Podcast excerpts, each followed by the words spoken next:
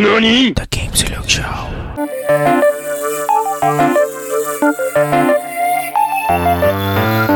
Upgrade complete. Upgrade complete. Upgrade complete.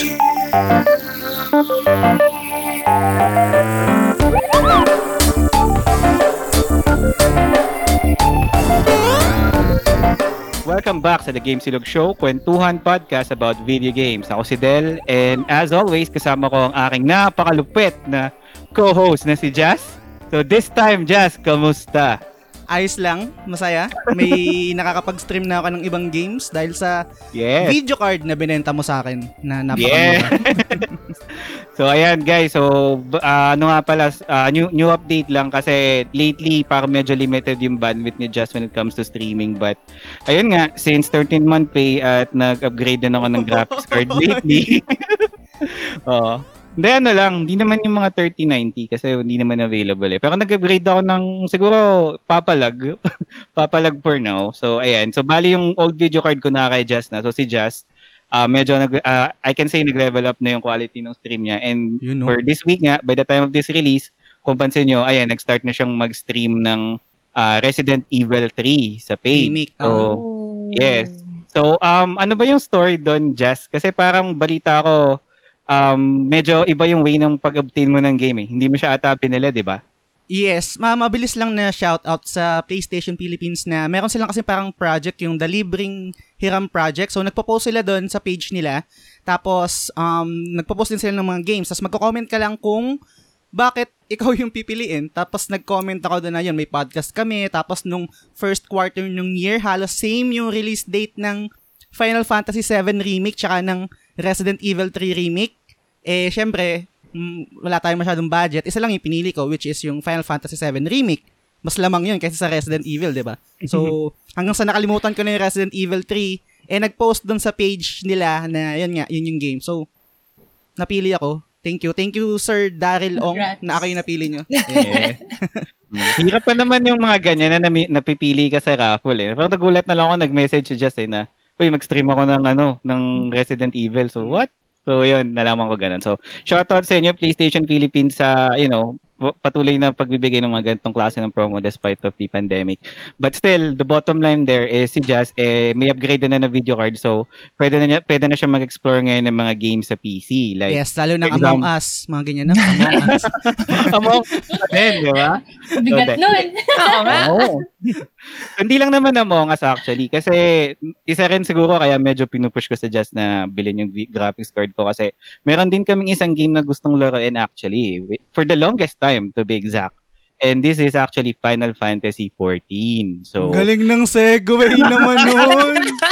Parang Yun, wala yun sa eh. show notes. wala, wala, wala, wala tingin na sa show notes to. But then again, guys, gaya nga na napangako namin sa inyo on our past recording. So, ito, ang episode natin for today has something to do with Final Fantasy 14. Knowing na sa lahat ng Final Fantasy games siguro na na-release, eh, ito yung we can say kami sa end namin ni Jess is natulugan namin talaga. Mm. And knowing na may PC na kami parehas ngayon at tingin namin na kaya naman ng mga PC namin na um, laruin tong game na to, eh, parang gusto namin i-deep dive itong game na to this time or gawa ng like review in the late, uh, in the long run. Pero parang for some reason is parang nakaka-overwhelm eh na mag-dive, mag, ano, mag-dive in sa game na to at this time dahil parang tingin ko nasa either nasa late stage na tayo or what not pero by ano pa rin eh. Dahil yun yung parang yung game na to actually ito masasabi namin ito yung parang missing piece na lang eh dun sa ano namin eh sa experience namin sa Final Fantasy in general eh. Kaya ayun um naisipan namin na gawin tong episode na to. And naisipan din namin tong format na to actually kasi for the longest time most of the topics na pinag-usapan namin dito sa Game Silog is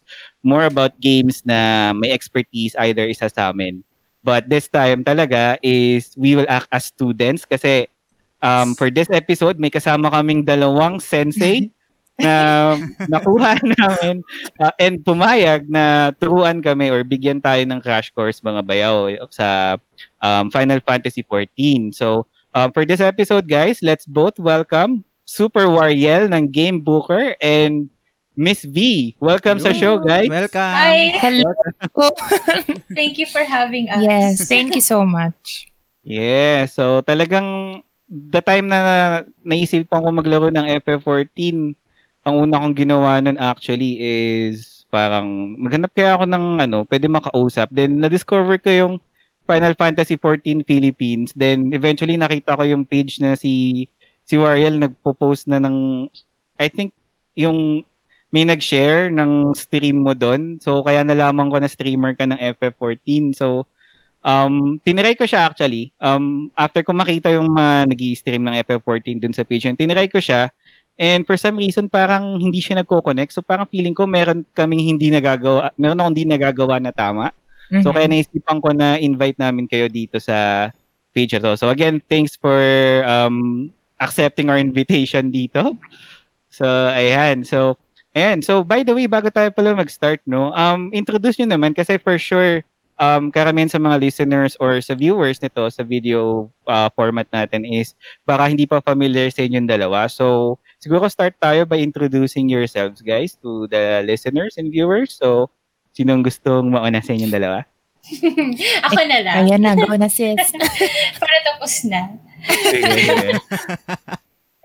So, hello everyone! I'm Super Wariel. I stream in our page, Game Booker. So, in there, I stream together with my husband ever since the pandemic came. But before the pandemic, we were a group of streamers. Uh, just a group of friends who just who loves video games and we want to share our experience to the world. So yun, we also aside from streaming, also organize a bunch of um, uh, I guess tournaments or events or anything uh, fun na not too Mm. serious, chill, so that ano, kasi we're not fan of competitive games. We just really like chilling and playing. So there we organized the Pokemon Gym Challenge. Mm. Um, some uh, before we also um, hosted Smash tournaments, Smash Mm. um, Smash Super Bros. Smash Bros. Yeah. Yeah. And uh, the very recent one that we uh, organized was a Marvel Super War FFA uh, tournament for the community. So yon, we that's our specialty: streaming and organizing a bunch of uh, unusual events. Unusual events. Thank you, thank you, uh, thank you, Wariel. So, Miss V, take it away. Ayan, okay. So, hello everyone. It's me, your one true Khaleesi, Miss V. And um, if Miss Mariel or Super Wariel is a veteran, I'm actually a newbie in streaming. In fact, I just started last September. Actually, first ever stream ko was on my birthday. Diba? For fun. Wow. Like, why not? Nice. Um, ako naman, I also stream a, a variety of games. Pero recently, I've really been focusing on Final Fantasy 14 um, because Mm. I am currently doing the story part pa rin. I'm in the last expansion, the recent, uh, the recently released one. So I've been focusing on that. But aside from that, um, I also stream other types of games like Marvel Super War and Pokemon and even other RPGs like Persona 5 Royal, Nice. Yes, yung mga ganun. And um, also with what uh, Super Wariel said earlier, I actually met them through one of their events. Um, before I started streaming, um, you know, the usual gamer gamer person na since pandemic, chill chill muna tayo, enjoy enjoy. And then I came across their Pokemon Gym Challenge. So I joined that. That's how I met them. And actually, Game Booker is one of my inspirations for streaming. So that is how we became friends. Nice. Mm. So, Pero curious, curious ako, no? Um, bago kayo naging streamer, bago kayo um, na naglalaro ng Final Fantasy 14, Mhm. ano ba yung video game history yung dalawa? Oh. Oh. It's a very long story.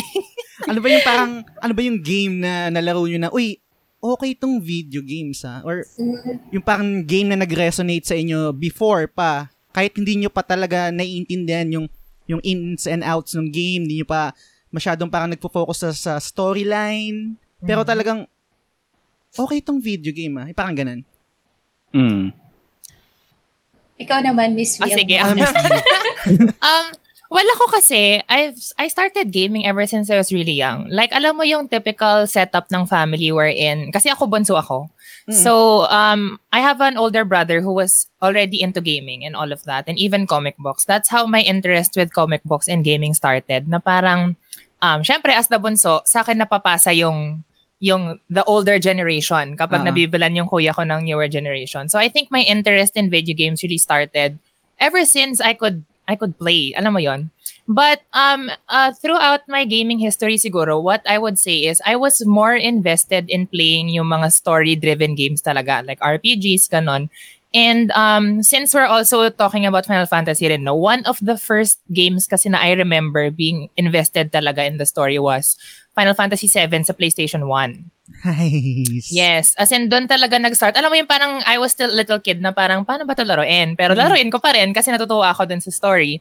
And, you know, as the years went on, um, my interest for those types of games just kept evolving and evolving until um, lumabas yung PlayStation 3. Because for me, my favorite game until now is still Dragon Age Origins. If you guys are familiar. Mm, yes. It's um created by BioWare tapos RPG talaga siya. Tapos what made me love that game kasi was sobrang invested talaga yung story niya with the lore, character background, as in everything about it, very immersive. So um I guess that just reflects kung anong type ng game talaga yung mga gusto kong laruin. And true enough, that is what Final Fantasy is din naman. Totoo. Question, sinong bias mo sa Final Fantasy 7?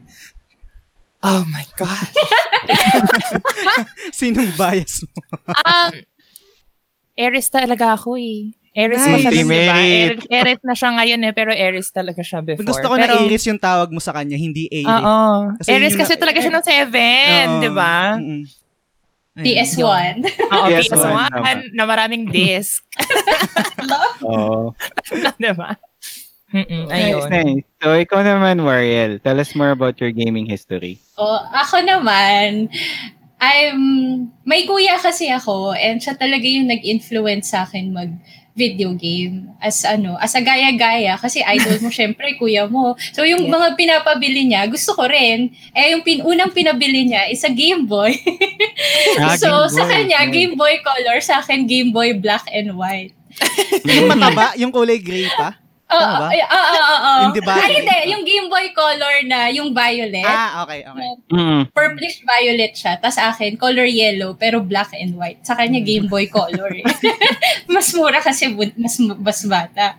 So yun, ah siya talaga yung nag-influence sa akin. And the first game talaga that I ever played was Pokemon Red slash Mm. Blue. I don't remember anymore actually kung red or blue. Basta, ah, kasi sabay sila ni-release, di ba? So Oo. yun. Uh, tas, and then nag-evolve na. Game Boy, um, PlayStation 1, PlayStation 2, PlayStation PlayStation 3. So, PlayStation girl talaga ako ever since. Uh, Nintendo on the side also. But I didn't, I never played Xbox yung mga, yung sa side na yun ng gaming. And Ah. PC actually, PC, ngayon lang ako na-immerse sa PC. Sa Final Fantasy 14. Master Race. PC Master Race for me is PlayStation Master Race. PlayStation. Master Race. Agreed. PlayStation. Oo. Actually, mamaya may question dyan. May question tayo mamaya, di ba? Kung saan ba mas okay maglaro kung sa PC or sa PlayStation Mm. 4. Feeling Mm. ko kahit mas ma-maximize sa PC, parang mas gusto ko pa rin maglaro sa PS4 kasi um, andun ako sa ecosystem na yun eh. Parang hirap ko mawala. Pati yung trophy, ganyan. Parang at some point, kung lalaroin ko din yung Final Fantasy 14, parang gusto ko rin sanang i-platinum eh. Parang ganun. Pero anyway, pag-usapan natin mamaya. Okay, ano. So, kanina naman, sinabi naman ni Miss V na, I think, sabi mo, Miss V, ang favorite game of all time is Dragon Age, di ba? Yes. So, yeah. So, sa'yo naman, Wariel, ano naman yung masasabi mo na favorite game of all time mo? Ay, madali lang yan. Final Fantasy. Anong, Final Fantasy anong, anong Final Fantasy? Final Fantasy 8 and 10. Uy, 10! oh my God, 10 Ay, Oh my talaga. God, oh my God, 10. 10. Ko po. Yes, 10. Oh my gosh. It's the last Squaresoft Final Fantasy. Totoo. Yes, yes, yes. Totoo. Correct, correct. Tsaka na, natutuwa lang ako kasi, sorry ah, dal- dadaldal ako. Meron, meron ako mga minsan mga nababasa na, um, syempre hindi naman din maiwasan may mga haters, ganyan-ganyan, Hmm. or may mga nagbibigay ng kanya-kanyang opinion sa kan sa kanila, kanilang favorite na Final Fantasy, kadalasan ang number one na parang mini-meme nila sa Final Fantasy is yung tawa ni Tidus. Ni Titos, oo. Ah, Ta- yes. Tidus. Ta- Tidus, oh, Ha, ha, ha, ha, ha. Yes. Kasi yun na napagaya na rin. Oo, grabe talaga. Never forget. di ba? Pero parang para sa akin kasi hindi naman siya awkward. Awkward kasi awkward talaga siya kasi yun yung intention ng scene eh, na maging Yes. awkward silang dalawa pero wala lang nalulungkot lang ako na parang bakit yung na, ano yung favorite Final Fantasy ko. Anyway, I understand what you mean. ayun, wala lang. Okay. So, talagang ano eh, talagang popular talaga. Even among our viewers and listeners, yung FF10. Lalo na yan si Just nako. Pag tinanong Yes. mo yan, FF10 solid yan ever since. Pwedeng mag-change na tayo ng topic ngayon. Number 40. Fantasy 10 na lang. Baka maging FF10 episode Ah, kasi. FF10 Hindi, episode. Sige, pigilan ko Pero lang sige, sarili sige, ko. ano na tayo. Um, push na tayo dun sa, syempre, yung pinunta natin dito lahat, which is FF14. But before we start, guys, please don't forget to like, follow, and subscribe to our page of The Game Sulog Show. Available kami sa Apple Podcast, sa Google Podcast, sa Spotify, sa Anchor, at kahit saan mang streaming platform nyo kami mahanap, available kami in both video and audio format. So, alright. So, speaking of FF10, move on na tayo ngayon sa FF14. Talunan na natin yung ibang Final Fantasy. So, eto, kasi among all Final Fantasy, though alam namin na nag-exist yung Final Fantasy 11, though parang too late na siyang experience now. Pero, um, among sa lahat ng FF games na na-release na, alam naman natin lahat naman ng FF games is RPG. Itong dalawang tayo masasabi natin yung medyo bold yung approach kasi Mhm. itong 11 tsaka 14 are tinatawag din na MMO or massively multiplayer online game. So, Mhm.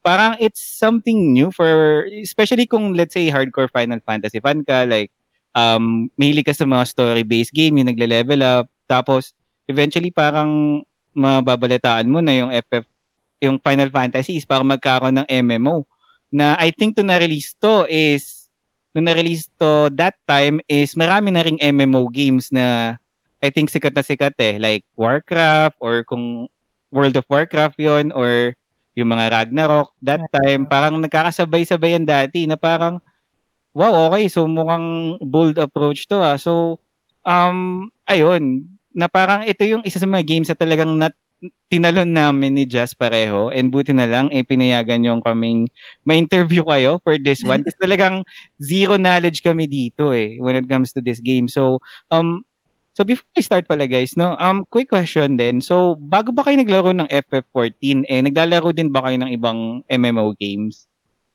Ako hindi. This is my first MMO. First. Mm, okay. I actually, um, GTA, but I, hindi ko siya masyado na-enjoy. GTA Kasi- Online? Yes, sa. PS, sa PlayStation 4. Kasi masyadong close to the real world. Ah, Hindi fantasy. Ano? Yes. hindi fantasy. Dito talaga ako nag-enjoy talaga Final Fantasy 14. hindi Um, pa yun yung ano, 'di ba? Hindi pa yun yung role play na Final Mm-mm. Fan na na GTA. Na GTA. Mm, yung talagang pure online lang, no? Oo. Nice, Saka mas malaki kasi yung community sa PC. Eh sa PlayStation ako Yung naglalaro. totoo. Mm, nice. So ikaw naman Miss V. So bago ka ba nag-jump in sa FF14, may nila, may nalaro ka na bang ibang MMO games dati?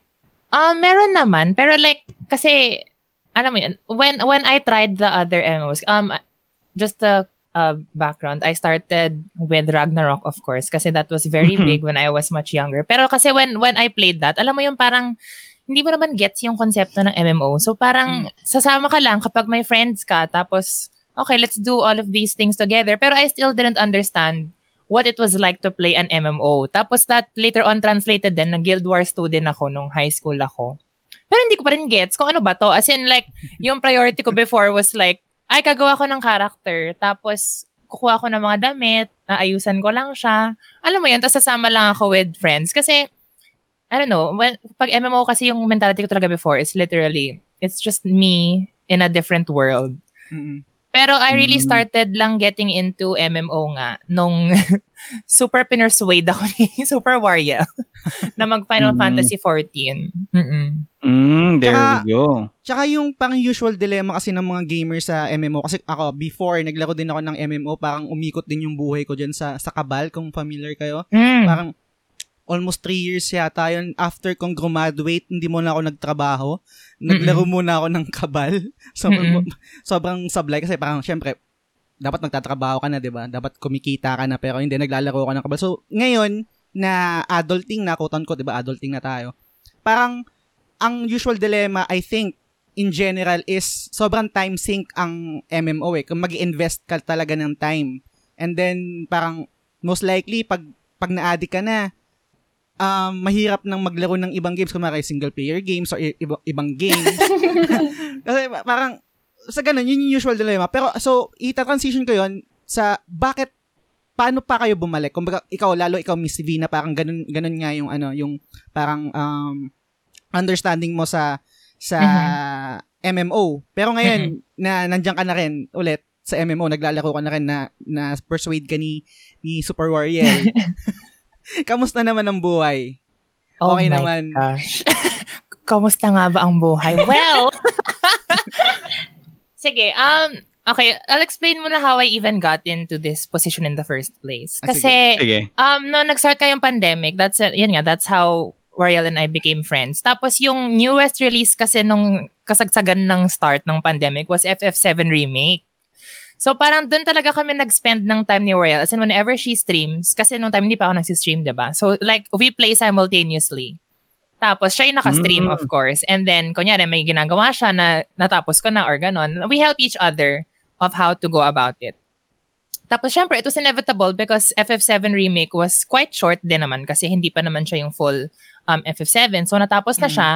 Um, and then, Wariel immediately jumped into FF7, uh, FF14 naman. As in, yun na yung next niyang stream. Tapos like, I was watching it. Tapos parang FF14 kasi, to me, as a viewer, it seemed more of like an RPG with friends. As in, parang ganun siya, ganun ko siya, that's how it came across to me. Kasi, Okay. Um, like you, or probably like most din naman, skinip ko din kasi yung 11 eh. Kasi, di ba, MMO siya. Hindi siya yung typical sit-down console game na you take your time and enjoy the story. So, skinip ko din yung 11. So, I had no background of FF na MMORPG.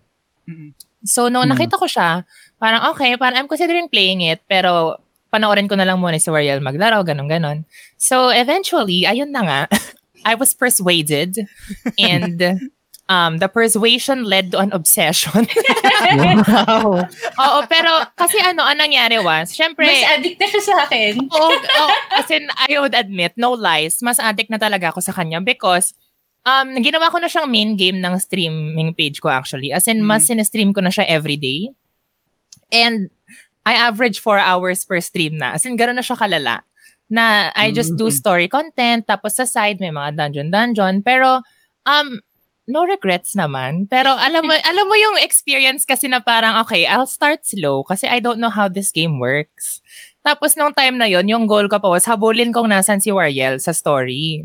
Kasi diba Okay. apat yung ano, AR, uh, Realm Reborn, Heaven's Ward, Stormblood, tapos yung recent one na Shadowbringers. Nasa Heaven's Mm. Ward na siya na nag-start ako. Tapos sabi ko, sige, hahabulin ko lang siya. Tapos, pag nandun na ako, yun na yun. As in, mag-I'll slow down. Alam mo yun, parang chill na, sabay na kami ng pace. But no. no, no, no. I'm already in the last expansion. And Ano she is last- still ano in the second expansion? expansion.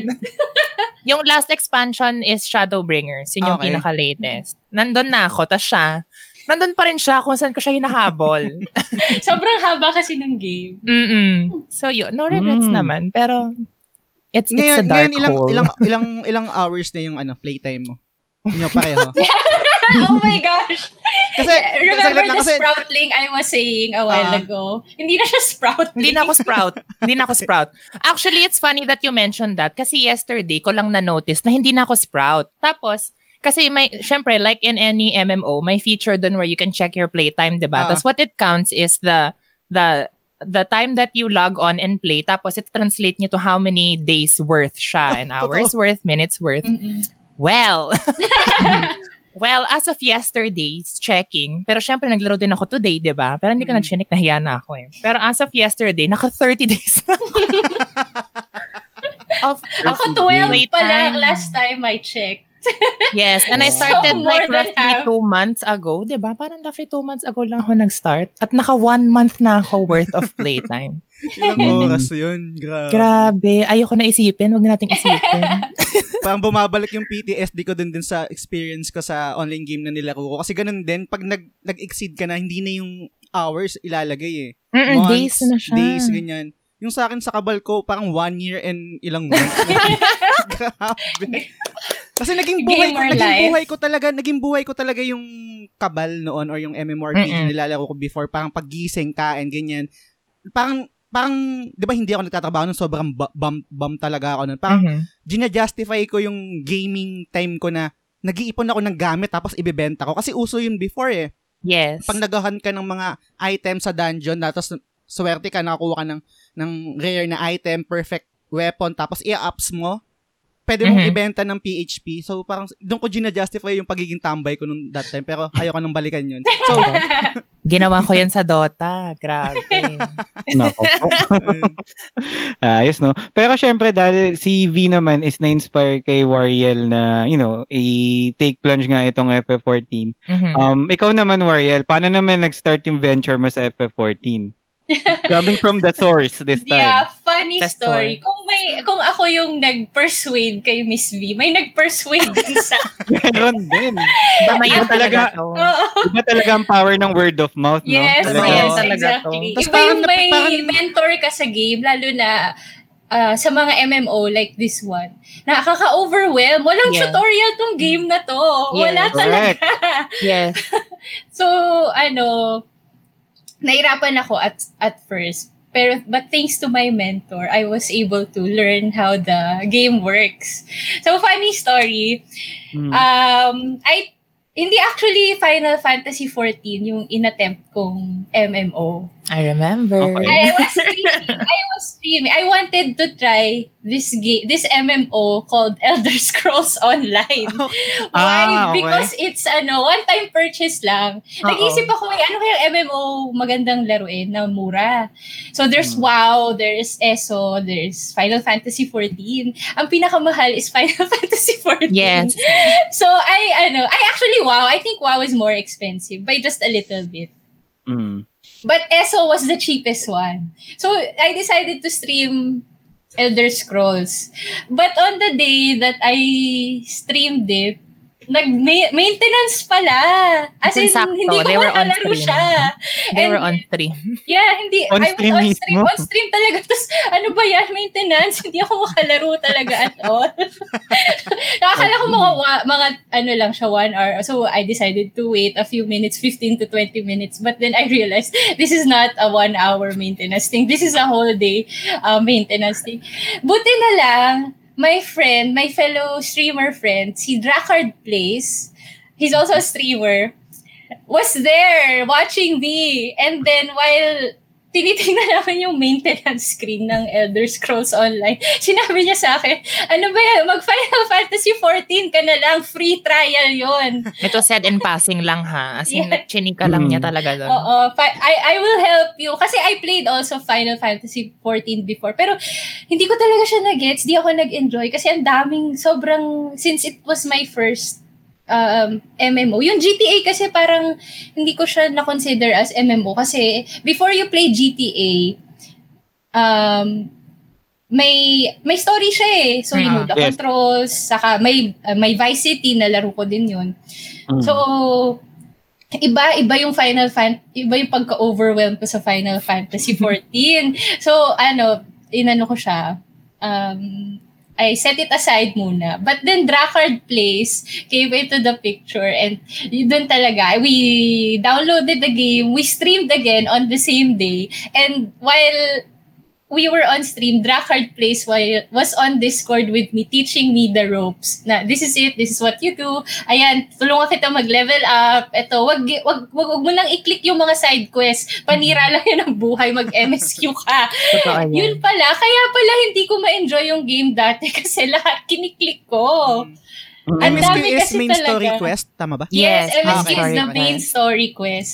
So that is my advice for the new players. Do Yes. not click on anything else. Just click on the fire thing. That is your main priority. Huwag na mga orange, mga nakakatawa. red. Nakakatawa na parang nakadestin ka talaga sa Final Fantasy. Oo. and I'm so thankful for ano my friend Drakard for for introducing me to the game. Kasi ang ganda niya talaga. Since lalo na Final Fantasy is my favorite game. And Final Fantasy 14 is like for me all the other Final Fantasies 1 2 3 4 uh King even Kingdom Hearts all um uh, brought into one game that is Final Mm. Fantasy 14. Kasi nandun, nandun si Shiva, nandun si Ifrit. Mm. So, ano, para ang sarap lang balikan sa, ano kasi sa mga, sa mga recent, sa 7 remake, di ba? Parang hindi, in passing lang yung summons, parang Yes. trial, trial Parang lang trial si lang Shiva. siya. Oo, hindi nga sila real, di ba? Virtual lang. Yeah. Hmm. Oo. So dito, sila yung bida sa actually ni bida kalaban. May story, may story kasi behind them eh. Oo. Yun yung maganda about it. So ang saya lang and then you can the, you can buy stuff. You can buy um Squall outfit, Yuna outfit, Titos ako na ito. outfit. Titos outfit in the game. May Chocobo, yung- of course, Chocobo and Mugen. Also. So, libre yung cloud na outfit. If nag-subscribe ka, libre Mm-mm. yon. Tsaka yung nakita ko kasi merong class na parang ka- katulad ng itsura ni Oron. Yung samurai ba yun? Sa- yes! Yes, meron. May samurai. Yes. Yung, "Man, up ko siya right now. Diyos ko po. Papagastos ako na It all Yeah. brought in the memories. Kasi nawala yung classes sa FF15 eh, di ba? Yung apat na F4 Mm-mm. guys. They have their own thing eh. yeah! Lahat sila lalaki. Tapos wala silang class. Wala yung warrior, wala yung white mage, wala Mm. yung, May wala yung dark knight. Oo. Dito sa FF14, eh, um, ne, meron. And you can do all of it. All of So, it with one character. So, yun yung Galing. nagustuhan ko. And then, when I started, when I learned the ropes, ayun na, the addiction started. Yan. FF, Sige, sige. I, FF, doon ko na-realize na this game is forever. Um, kasi Drakard Place was uh, playing this game since 2013 or 14. And right now, he's still playing. He's still subscribed. so that's how many years. Mostly because of us. Talk about dedication, no? Pero, grabe, the jump mo na sa kinikwento niyo sa totoo lang, parang kinikilabutan na ako na gusto ko talaga i-try yung game. Ewan ko si Jack kung ganado, ganado na din. Gusto, ginaganahan ako. Ang iniisip ko talaga, unang-una syempre nga time sync, di ba? Kailangan mo mag-invest ng, ng Mhm. time. Tapos tayo mostly, kadalasan di ba nilalako tayo mga single player games, kunwari Mhm. mga story-driven games. Pero ang isang pull kasi netong pull, hi, pull, isang hila, Tagalogin ko na lang, isang hila ng game sa akin is, pag nababasa ko yung mga reviews, hindi siya MMO na parang isang tabi mo na lang yung story. Parang kadalasan ng sinasabi nila is maganda talaga yung story kahit Yes. MMO Yes. siya. Which Yes. is sa akin, parang foreign siya kasi kat- katulad nung Kabal or Ragna or Ran, ano pa ba yung mga online games sa- or MMORPG na nilaro natin before. Wala naman tayong pakialam sa story eh. Ang ang ang habol lang natin is yung gameplay loop, yung yung palakas palakasan, pagandahan ng damit, ng suot. Pero PvP. yung- Oo. Tapos dito sa dito sa oh, P, PV, PVP, PVP. dito dito sa FF14, maganda daw yung story talaga. So, paano paano siya paano nag-work yung magandang story sa sa genre na MMORPG? Um, do you know, do you watch Game of Thrones? Yes. Mm, oo. Nagagandahan kayo? Oo, sobra. That is nothing Aside sa ending, Yeah, it's like Game of Thrones, the good parts on steroids. na Oh. you're inside their world. Nice. And the Sino- good part about it kasi is, apart from what uh, Super Wario said, is parang the game always has a way to give you that shock factor na parang you think ito na yung mangyayari tapos biglang may something. Like all the time. Nice. Pero, kumbaga parang may ano doon, um, kunwari, di ba syempre, iba't iba ng player, di ba? Kunwari, ako, gagawa ko ng, ng character, tapos i-experience ko yung, yung story na yon. Doon sa story na yon, iba-iba kayo ng may experience sa story or isa lang din? Or may chance na magkaiba? kunwari parang optional na story is eto yung path na tatahakin ko tapos yung isang player ito yung path na tatahakin niya or same lang din kayo ng ng ano ng may experience na story. Yung main story, isa lang. Okay. But yung mga others, yung mga stories ng other classes, iba-iba. But you can you can still uh, experience it. Mm. Yes. Mm-mm. So may, Um, may, may mga kalisi-kalisi din dyan, mga ganyan. Um, ang maganda kasi dito, ano siya eh, parang, um, I mean, all of us naman, syempre, the main story is essentially the same. Kasi, Mm. syempre, meron kang role, as in, bakit ka ba nandun sa world na yon ganon, Ah. ganon. So, parang, um, you also get to meet all of these NPCs with rich stories, ganon. But what really um, makes it a different experience every time, like Super Wario said, is parang you, di ba, syempre, you select a class when you enter. Mm-mm. Tapos, apart from the MSQ kasi, um, ang isang advice na nabigay sa amin and also what we can give you as well is you um, really play the class and job story quests. Kasi apart from the main story quest, very rich din yung story of the the job that you pick. Kasi may sarili siyang storyline. So so that is also how you get a variety in the experience na parang okay, um for example, Wariel and I started that with different classes eh. Nag-start siya as an arcanist tapos ako black mage. So we ha- we we went through the same main story quest pero yung job quest ko, nag-share kami ng mga nangyari kasi magkaiba yung nangyari dun sa kanya, dun sa nangyari sa akin. And Galing. the the nice thing about that is yung first 10 levels, I think, of your story, you start off at a different city depending on the job that you started with. So yung characters that bring you into the world, introducing you to everything is different for her as an arcanist and for me as a black mage. Kasi iba kami ng city ng sinimulan. So doon pa lang, sa start pa lang, you see that the story really diverges kahit na it's essentially the same main story quest. Ang ganda. Galing, Laro na ako galing. ngayon. Laro na Pero ako ngayon. ano, uh, as we said before, you can you can do everything in one character. You can do all Mm-mm. classes in one character. So I can still um, experience the black mage side of the story, Yeah. and she can still experience the arcanist side of the story. Hindi siya um, Limited. oo. limited. Oo, yung ay ito na hindi ito na yung pinili ko, hindi ko na ma-experience yung Mm-mm. So story. parang ano, pwede still- kang mag-change ng job at any Yeah, mm. Level Pwede. 10 actually, when you get access to the the traveling thing, Mm-mm. you can Mm. unlock the other jobs. Nice. Yeah, and since Oh. ano, sinab sinabi nyo kanina na iniisip nyo yung achievement something sa PlayStation, 'di ba? Meron Ah. actually achievement if you max level all of the jobs. Mm. Saka visible siya, may title ka. So May you can- title ka. you can So, flex may free Pag mount siya. Question, pag kunwari um naka-black mage ako, pero Mm-mm. yung mga skills na magagamit ko black mage lang. Mm-mm. When you're using the black mage, yes. Pag, ah, pag ginagamit ko yung black mage. Mm-mm. Ano ba siya parang um kunwari, ano ba yung magandang example na ano? Kunwari yung kung lalaro niyo yung FF um 13 Lightning Returns, Mm. nagpapalit nagpapalit siya ng parang dress code, 'di ba? Instantaneous ba yung pagpalit niya or kunwari kailangan ko munang umuwi ng town, babalik magpapalit ako ng job tapos bago ako makapunta sa dungeon or kahit nasa dungeon ako pwede ako magpalit-palit ng classes. Ah, if you're not if you're in a dungeon or if you're in battle, you can't change classes. Ah, Pero okay. if you're in a normal setting, ah, easy lang to switch. Kahit nasa classes. jungle ka lang, Mm-mm. ala, nasa labas ng city, pwede ka mag-change ng jungle. Stig. Mm, Pero ang ang dilemma doon, I think yung um yung gears na, na naipon mo no. Kunwari hindi siya applicable sa ibang job. Mm-mm, yes, it's Mm-mm. it's different for all classes. So, another ano, dilemma that you will go through is your inventory space. Another 1,000 hours That ng playtime. My Mag-iipon ng gosh. So may parang ano siya, may parang weight na meron ka lang maximum amount of weight na pwede mong i i-carry with you or slots. May ganang mechanic din pala siya. Uh, hindi wait, as in one one item per slot. Ganun siya. Kasi, Ah, in essence, you have, syempre, separate yung slots for gear and then separate yung, kunyari, mga potions, mga food, mga extra stuff.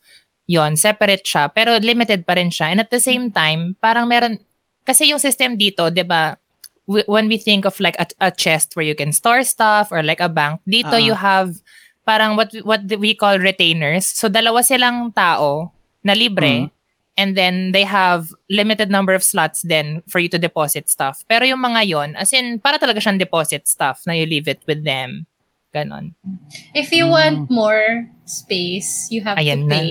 Yes, you have to Ayan na. Ayan na. Yan na ngayon papasok yung ano natin. Transition yung next question natin. Kasi syempre, with that na, ayan nga, ah, nabibigyan niyo na kami ng insight. So parang gusto na namin ano, mag-start maglaro. But dito ko dito kami nagkaroon ng matinding roadblock, especially ako kasi um share ko lang ulit no. The time na nakita ko yung stream mo, actually even before naki, even before the time na nakita ko yung stream mo, Ariel, is talagang for the longest time gusto ko nang i-try laruin to pero nihirapan ako in terms of registration na for some reason na-figure out ko na lang siya later on eh. Siguro mga two months ago doon ko lang na-figure out eh.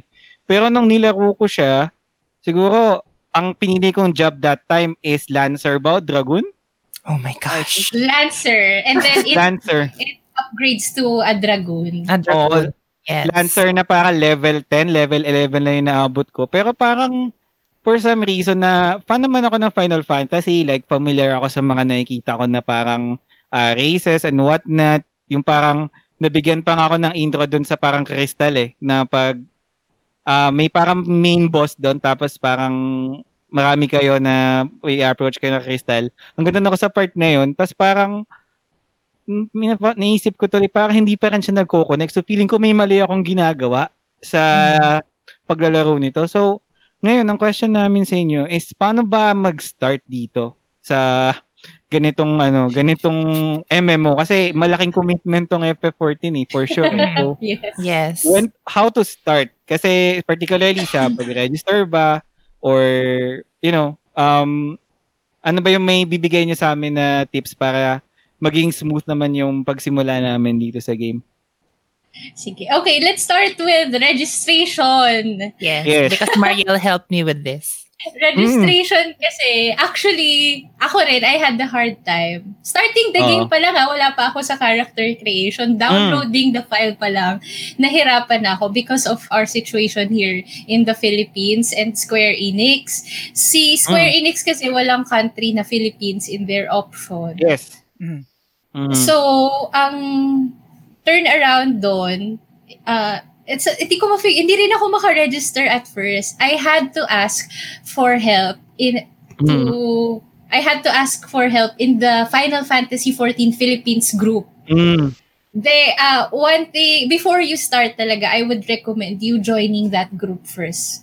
Because nandun yung, may tutorial sila actually doon kung paano i-download yung game. Mm-mm. Kasi if you don't follow their instructions, you won't be able to register your account or you won't be able to download even the free trial Mhm. because of the country issue nga na anti anti hack or something. Kasi they na-detect nila na ay hindi ka naman United States eh. Bak you're but you're using the internet of Ah, you said you're from the United States but you're using the internet of Philippines or Yes. another country. So, feeling nila hinahack mo. So, what you do there is you use your data, 3G, 4G, LTE. Um, pag sa pag-download, sa pag-create pa lang ng account. account tama Oo. Mm. Yes. Yun talaga, use data. Do not use Wi-Fi talaga. Mm. Ah, ah, pero from what I've heard, medyo nalilesen na yung ganong issues. Pero to be safe, use your data in creating an account Mm. Until they give you the email to, link to download the game. Yes. As in data talaga all throughout even when you buy the full version when Yun you nga. when you when they give you the code you input the code using data Mm-mm. Yun nga actually naging issue ko kasi ano parang nung nag-try ako mag-register for the first time, gamit ko kasi nung computer. So talagang for some reason ayaw niyang kumagat na parang nagsasend naman ng um, verification code sa email ko yung Square Enix. Mhm. Pero kapag pin- in- in-enter ko na siya, ayaw din. So kaya ang ginawa ko din nun, nag nagtanong din ako sa FF14 Philippines nun. And sinagot nila, try ko daw i-redeem, try ko daw mag-create ng account sa phone using mobile data. So nung tinry ko yun, ayun pumasok. So Mm-mm. yun siguro kaya kaya pala ano akala ko sa end ko lang yun nangyari pero it turns out na ganun pala ang practice sa Philippines. Pag gusto mo Yes. mag-start, Yes. sa phone ka gagawa ng account. Oo Kaya sila nag-post na ng tutorial, ta- ng talagang PDF file dun sa Mm. F- Final Fantasy 14 Philippines. So, ano, very thankful ako. Actually, yung account ko ngayon, sila yung gumawa, the Gmail that I'm using. Si Ah. Miss Kimi Navarro, yung admin ng Final Fantasy 14 Philippines, yung gumawa. Siya yun rin yung nag-input ng tra- ng ano ko, ng full version ko. Mm. Ganun ka-helpful yung mga ano, yung Very group natin Community. ng community. So, ganyan, no? So, so, so since nabanggit nyo nga kanina yung parang pag-enter ng code for paid, no? So, um, alam naman natin na primarily free ang FF14, pero um, may limitation siya, di ba? So, pwede niyo ba explain sa mga listeners natin yung ano ba yung limitation kapag, let's say, tinry, nag, nag-try kang mag-experience ng game on a trial period lang? Ano ba yung mga limitations mo? Um, okay. There's a, there, naman a lot. Actually, hindi mo siya mafe-feel as much until you are already at level cap, I think. I would like to believe so. Um, Okay. So, yung limitation nun is first, um, your max level is only until level 60. Um, kasi if Mm. you purchase the game with where it is currently, the max level is technically level 80. Kasi what they did was, di ba, for yung, yung games, that's the, the base game, then three expansions. Mm. So the base game, um, initially when it was released, it's level capped at 50. And then plus 10 per expansion. Kaya siya level 80 yung max cap right now. So what they did Okay. with how the free trial is right now is they extended it na ang max, ang level cap mo is 60. But before kasi daw, it was 35. Tama ba? Or Yeah, 35. 35 siya before. Okay. Ayun. Very good time to start now because it was just last month that they expanded the free trial version. Mm-mm. Mm. Bef- before last month or two months ago, it was only until level 35 35. ARR, the base game. But Mm-mm. recently, which is so amazing for FF to do, for Square Enix to do, they expanded the free trial until the first expansion, which is Yes. Heaven's Ward. Kaya May- may- level 60 na yung... May nabasa Limit. nga ako na parang tweet or parang article na sobrang confident ni ni Yoshi P para ibigay yung first expansion kasi alam alam niya parang confident siya na pag na-try to ng mga gamers talagang magugustuhan nila. Parang Yes. ganun yung kaya parang Yes. sabi grabe tong Yoshi P na to. Tangent lang din. Napanood niyo ba yung, yung documentary tungkol sa ano? FF14? Yung kasi 'di ba sobrang Yung how it was sablay. before. Oo, Oo. sobrang sablay. Mm-mm. Kung tas kung Kaya paano siya siya naging si A Realm Reborn. Oo, ang Yes. galing nun. Di It ba was parang may literally meteor? reborn. Meteor na bumagsak, tama ba? Parang dun sa old game, sa, wala lang, ang galing. Ang galing lang. Ang galing, So, no? Ni-excite ako kay Yoshi P. Tapos, siguro i- i- ita-transition ko din yung question na to na, di ba si Yoshi P yung parang um, director and producer ng, ano, ng FF14? Mhm. So, and ngayon parang magiging quote-unquote busy na siya kasi siya rin yung producer ng FF16. Mhm. Sa tingin nyo, ano yung magiging future ng FF14? Kung, kung ganun na, or parang tuloy-tuloy pa rin ba? Magkakaroon pa rin ba ng panibagong expansion sa tingin nyo? Or anything na madadagdag dun sa content ng FF14? Okay. Um, well, for me at least, kasi prior to 16 being announced na siya nga yung producer and all that, um, they actually released, kasi yun na nga, ever since I started uh, FF14, I was very invested in it. So like, yung tipong, when they have um, what they call producer live letters, where they Ah. announce the next expansion, di ba? So uh, when I got into the game, 5.3 pa lang yung patch at the time. So I was able to witness the producer live letter ng 5.35, which is where we're currently at. And um, that happened before 16 was announced dun sa PlayStation trial, PS5 trial. Uh, trailer, I mean. Ah. So, nung, nung patch reveal na yon, when they announced all that was gonna be added to what we're currently experiencing right now, um, they said na they're actually gonna close the story arc of where we are in the next expansion, which is 6.0. Okay. So parang lahat ng mga tao like, oh my gosh, it's the end of Final Fantasy 14. Like, ano na, what do we do? And then after that, he immediately said, but just because we're closing this story arc does not necessarily mean that that's the only story arc that you're gonna get to experience. Galing. So parang like, hala, ano na? Because if you mm-hmm. think about it, if you, if you if you if you imagine yung duration, no, this story arc that we're currently having will span five games. Kasi it's mm-hmm. the base game, the three na release na expansion, plus yung lalabas next year. So that's gonna be five games. And that like went through what? A 10 going on 11 year journey. So imagine if they create a new storyline. If ganun din siya ka-expansive. like it's just gonna keep going on for forever. Di ba? Totoo. Kasi Mm-mm. yun yung, yun yung isa sa mga, I think, personally, yun yung question ko na, let's say, isa doon yung parang um, sobrang late na kami kasi ang dami ng expansion. And then, isang question din is, hanggang kailan ba to? Kung baga parang madadagdagan pa ba siya ng, um, ng content? Or Mhm. iiwan na ba to ni Yoshi P? Meron na ba ba siyang bagong baby? Parang ganyan. So, Mhm. kung ganyan yung, ganyan pala, meron pa rin talagang parang pra, quote-unquote promise na um, magtutuloy. So, parang okay pa rin talaga. Okay pa rin Mhm. talagang laruin. Yes, no? So speaking of expansions, no? Kasi parang ah nasabi niyo nga kanina na parang sa free trial kasama na yung isa expansion then meron siyang tatlo pa na yun na yung babayaran mo, 'di ba? So um okay lang ba explain niyo din sa amin yung pay system nila? So ano ba yung mga binabayaran dito? Kasi like as, apart sa expansion itself, parang balita ko kailangan mo rin bayaran yung pag-login mo eh. Tama ba? Yes. Ayan. So at paano naman siya nagwo-work? so, in order to play the game fully, Mm. uh, of course, may free trial. But when Mm. you're, you can actually stay on the free trial if you don't want to experience the Stormblood and Shadowbringers expansions. Yung, kung hindi ka naman Mm. curious sa story nila, you can stay actually forever in the free trial. But if you Mm. want to exceed the level limit, which is 60, you want to become level 70 or you have to be, le- you have, you want to be level 80, you have to buy the the base game and the the base game to experience to Parang Ah, full opening siya. oo. Because, oo, apart kasi doon sa level cap, um, you're also limited to 300,000 gil lang.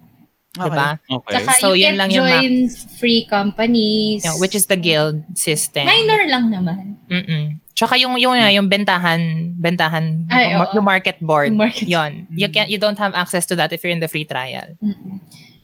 but if you want to experience ah dungeons wala naman Wala, you can experience that until nga yung first expansion kasi that is where your experience ends. Kasi um just going off tangent a little bit, the level cap is not just on your level as a character because the main story quests then um they have a level eh. So parang um as you Mm. proceed, kunyari nasa level 50 ka, um level 50 main story quest siya. Ganon siya. So parang when you reach level 60 uh, level cap, that also means you cannot move on to a main story quest that is level 61 onwards. Ganon. Mm. so going back to the payments Yes. you have to Yes. pay first for the full game or the Mhm. expansions and then there's a monthly subscription of Okay. um dep- around 700 to 800 pesos per month depending on how long you're willing to commit.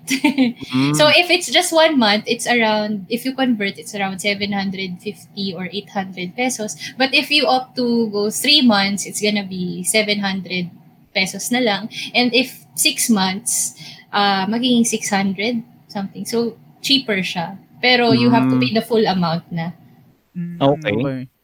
So speaking of region din, no? Kasi syempre, kailangan natin bayaran. And nung time na nag-register ako sa Square Enix Store, parang may mga region siya from E- ah, EU or UK, tapos US. So, dito ba sa Pinas, ano ba i-recommend dyan na ano, country na pipiliin natin? Like, US ba tayo or yung UK ba dapat yung pipiliin natin? EU ba yun? Um, Uh, for me, Mm. uh, I for me personally, I chose North American version. It's North less America. complicated kasi. Ah. Oo, but other people, what they do is uh, iba kasi yung currency and iba yung sale, iba yung promotion Mhm. sa mga uh, ibang countries. Like uh, like nung Black Friday sale. So North America um, held the Black Black Friday sale just a few days ago. so Last weekend. F- yeah, last weekend. FF14 was 50% off. As in complete edition. Oo, 50% off complete. siya last $30 week. na lang siya imbis na $60. Ah, pero sa Japan, hindi siya on sale. Mm-mm. Mm-mm. So, Ah. ikaw rin, di ba? Yung region ng game doesn't matter. It's yung ano mo, yung um, elemental, yung ano yung data center yung Yes. medyo nagmamatter pero accessible naman sa despite your the region Mm-mm. of your game. But I also recommend buying the game in the Square Enix store instead of Steam. Bakit? Mas, um, ang explanation nila, sorry, ang explanation nila is baka hindi ma-carry over yung free trial account mo if you buy it on Steam. Mm, Pero I don't okay. really know much about it. It's just that what that's what people tell me to do. na Well- you buy it sa Square Enix store. It's the same lang. The, the price is the same naman eh. Question no, kasi ano PlayStation Master Race ako. Paano pag sa PlayStation? Kasi ah, sa kunwa- pag sa PlayStation. kasi ah, sorry. Ah kasi um yung account ko, meron akong dalawang account. Yung main account ko Hong Kong, doon yung mga trophy ko, mga collection, mga game, mga games. Pero kadalasan yung mga digital games ko is US, US account kasi doon mas Mhm. madalas nagsisale eh.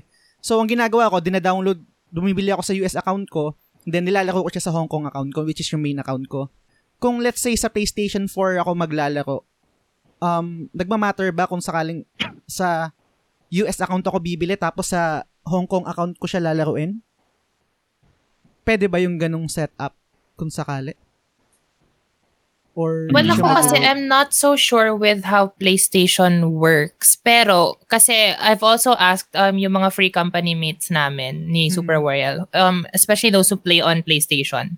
And what they told me kasi is they're, um, I mean, I guess it makes sense. Kasi, di ba, sa PC, there's three account regions. There's Europe, there's North America, and then there's Japan. Tapos, um, I don't know, it was, I guess this topic was actually never brought up. But then whenever I ask them about the PlayStation account, it's always either US or European account yung always nilang pinag-uusapan. And I guess that really explains it na parang you really have to have an account that is either in Europe, US, or Japan. Oh, kasi in essence, you log into it to play the game eh. So, Oo. yung Makes US sense. account namin sa PC is essentially the US account in the PlayStation network. Mm. gets. So, Yeah. Pero game-wise, Mm. ga- i- in game-wise, uh, you're all connected. Even Mm-mm. if different regions yung game nyo.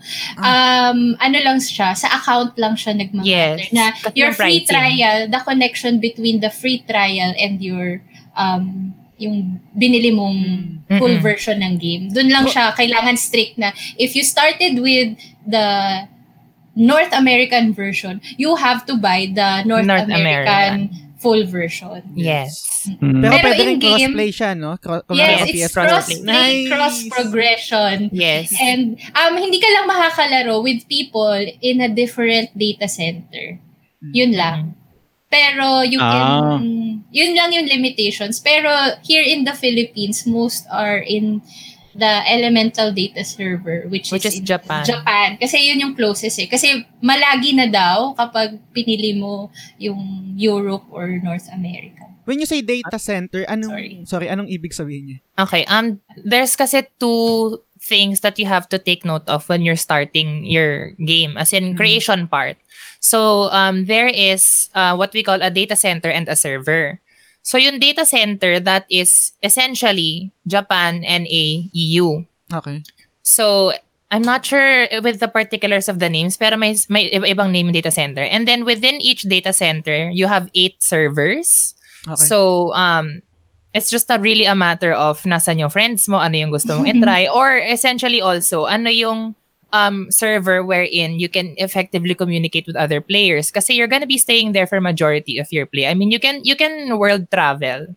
Pero, um, syempre, you still go back to your server. So, dun siya mag-decide. Um, so, as for me, um, I went with the Japan um, data center because yun nga, it's fast, mas madaling mag-connect din. Although I'll explain later kasi honestly, I also use a VPN para mas mabilis. Pero yun nga, um, it's faster kasi yung mag-connect if you're in Japan kasi alam mo, yun, kapitbahay lang natin sila eh. Andiyan lang sila eh. Oo. So, nandun na ako. And then, when it came to selecting the server naman, um, syempre, my qualifications were, nasan yung friends ko? And second, saan yung mas maraming Pinoy? And third, saan ako mas makaka kap- makikipag-usap with other people? So, I only use, of course, English and Tagalog, Filipino. Mm. So, those are the things that I really considered in deciding kung saang server ako. Mm. And saan, saan bang server usually yung madaming Pinoy? Or saan ba kayo madalas tumatambay? Sa NA servers ba kayo? Japan or Europe? Ah, well, yung sa data center nga that I explained, which was Japan and in Europe, you're limited to that data center. So when you Hmm. world travel, you only travel to the other servers within that data center. Within Ah, Japan, for example. Oo. Okay. So since nasa Japan ako, I can only go to the other servers in the Japanese data center. So with Mm. regards naman to your question, tatlo Yes. yung top daw na pinakamaraming Pinoy and Oo. easiest to communicate in English. So the top pa rin is of course Tonberry, which is where Super Wario originally came from. Mm. And then next is Atomos, which is where we currently are in right now. And then the third is Kojata. Mm. Yun. May Lahat yun sa Japan. Yes, Yes. lahat Japan. So hindi hindi ba yung parang pagpasok namin doon puro Chekwa na yung mga Ay, nagchat? hindi. Hindi, Puro mas maraming ang Pinoy. Ah, mas maraming Pinoy. Pero Okay. you don't really talk to people there in-game. Oh, Mm-mm. Mm-mm. okay. Parang, ano ba? How do we explain Walang it? parang di sa kagaya ng Ragnarok na nag spam ng mga message sa sa message Hindi, box. hindi, Walang hindi. ganon. Technically, it's still a single player game. It's just when you go to a dungeon, you're you're party Mm. you party with other people. Yun lang talaga. Pero you don't really talk in a dungeon eh. There's no Yes. time. It's so Right. Intense. parang, ano ba? Before kasi I joined a free company, I don't use the chat talaga. Unless, for example, ini-invite ako ni Nawariel maglaro. Kasi syempre, pag wala pa ako sa free company, it's either I queue in dungeons or trials with random people or I invite them. Kasi at that point, um, she experienced the dungeon that I was about to experience pa lang.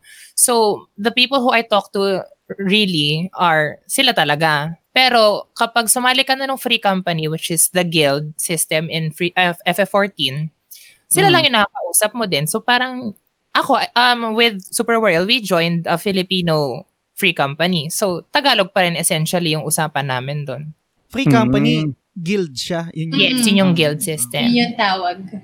Mm-mm. Nice, nice. So, sige, no, galing. So, at least may idea na kami kung paano siya i-start, no? Pero, um, ako kasi, no, the time na naglalaro kasi, nung that time na inattempt kong siyang ilaro, is, isa sa mga na-realize ko rin na reason kaya parang hindi siya nagko-connect sa akin is dahil solo lang ako. Wala akong, hindi kagaya siguro ni Miss V na, na na time na nag-start siya, kasama niya si Miss Wariel or si Miss Wariel na may nagtutulong, may tumutulong sa kanya. So sa akin kasi parang solo lang, kaya parang parang di ko alam kung anong gagawin ko. Basta accept lang ako ng accept ng quest. Basta makita ko ng exclamation mark, ina-accept ko na eh. Hanggang dumami yung list ko. So, um, sa tingin niyo ba as a newbie, dapat ba pag mag pag mag-invest kami ng time sa game na to, is dapat ba maghanap kami ng mga ka-party na magbo-boost sa amin? Or you think na kaya naman to laruin solo?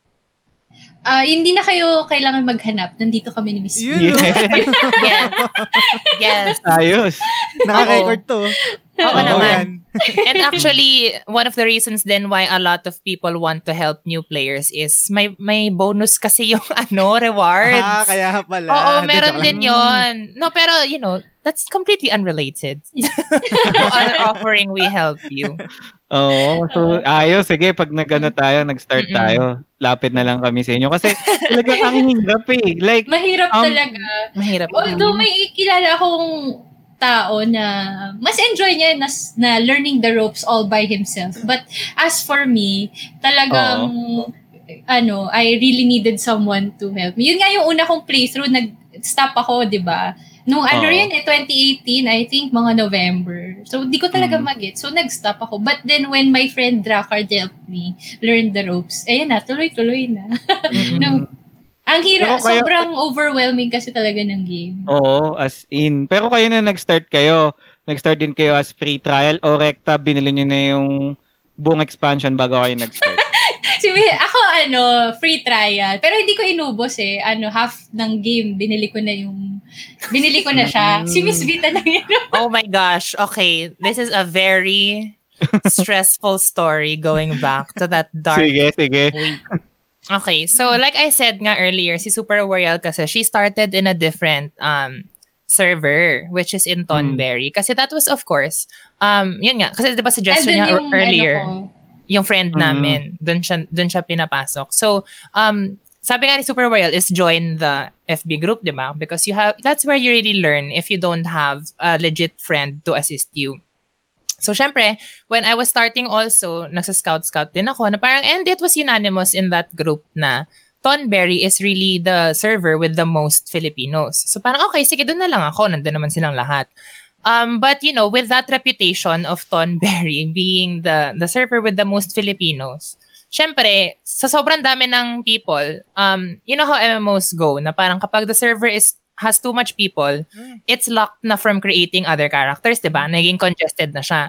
So, nung time na yon um, when I was creating my character, um, they were recommending you create your character ng madaling araw. As in, tipong mga 2 a.m., 3 a.m., 4 a.m. levels. Kasi, doon tulog yung mga Pinoy, doon tulog yung mga Doon Japanese. open yung server. Doon nag-open yung world.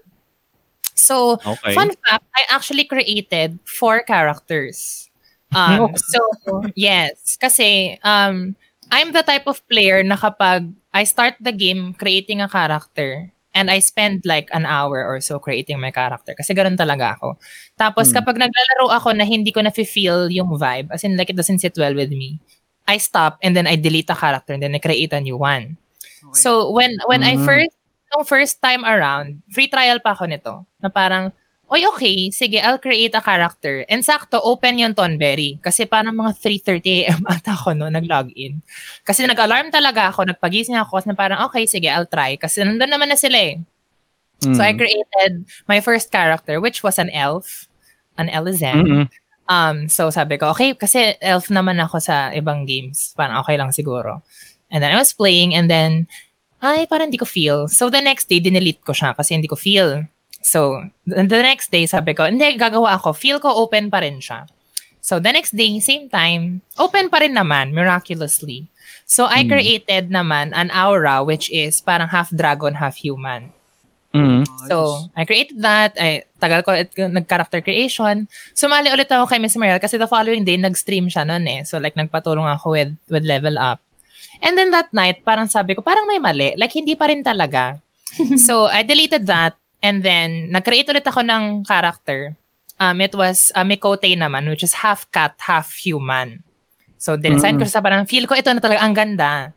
Tapos, nung papasok na ako, as in the, the same time as the past two days, closed na siya. As in like, Ow. ano na, as in ano na talaga. So, I went dun sa Facebook groups, tapos nag, humingi ako na parang, okay, so closed na siya ng ganitong time, do you recommend other hours to check? So, they gave me like hours to check kasi okay lang. So, I literally um spent mga five days waiting for the the server to open. Na never nag-open. As in never. Until now. Oh, until now, closed pa rin siya ha. As in, ganun siya kalala. Tapos, ang Yeah. na-recommend nung, well, di naman na-recommend, parang sinuggest nung isa kong friend na it's possible daw kasi na mas priority nila yung mga naka-full version. Na maybe it Mm. open yung Mm. full version ka. Which, of course, if you think about it, it Oh. would make sense. Na parang baka Totoo. nga mas priority nila yung full version. Eh, free trial ako gumawa ng others, di ba? Mm. So, of course, you know, as the very impulsive person that I am, pinili ko na yung complete edition as in until until the end that has been released, which is Mm. Shadowbringers. Kasi syempre, if you're gonna buy it, edi, di ba, bibili mo na rin naman na talaga yung what is already available.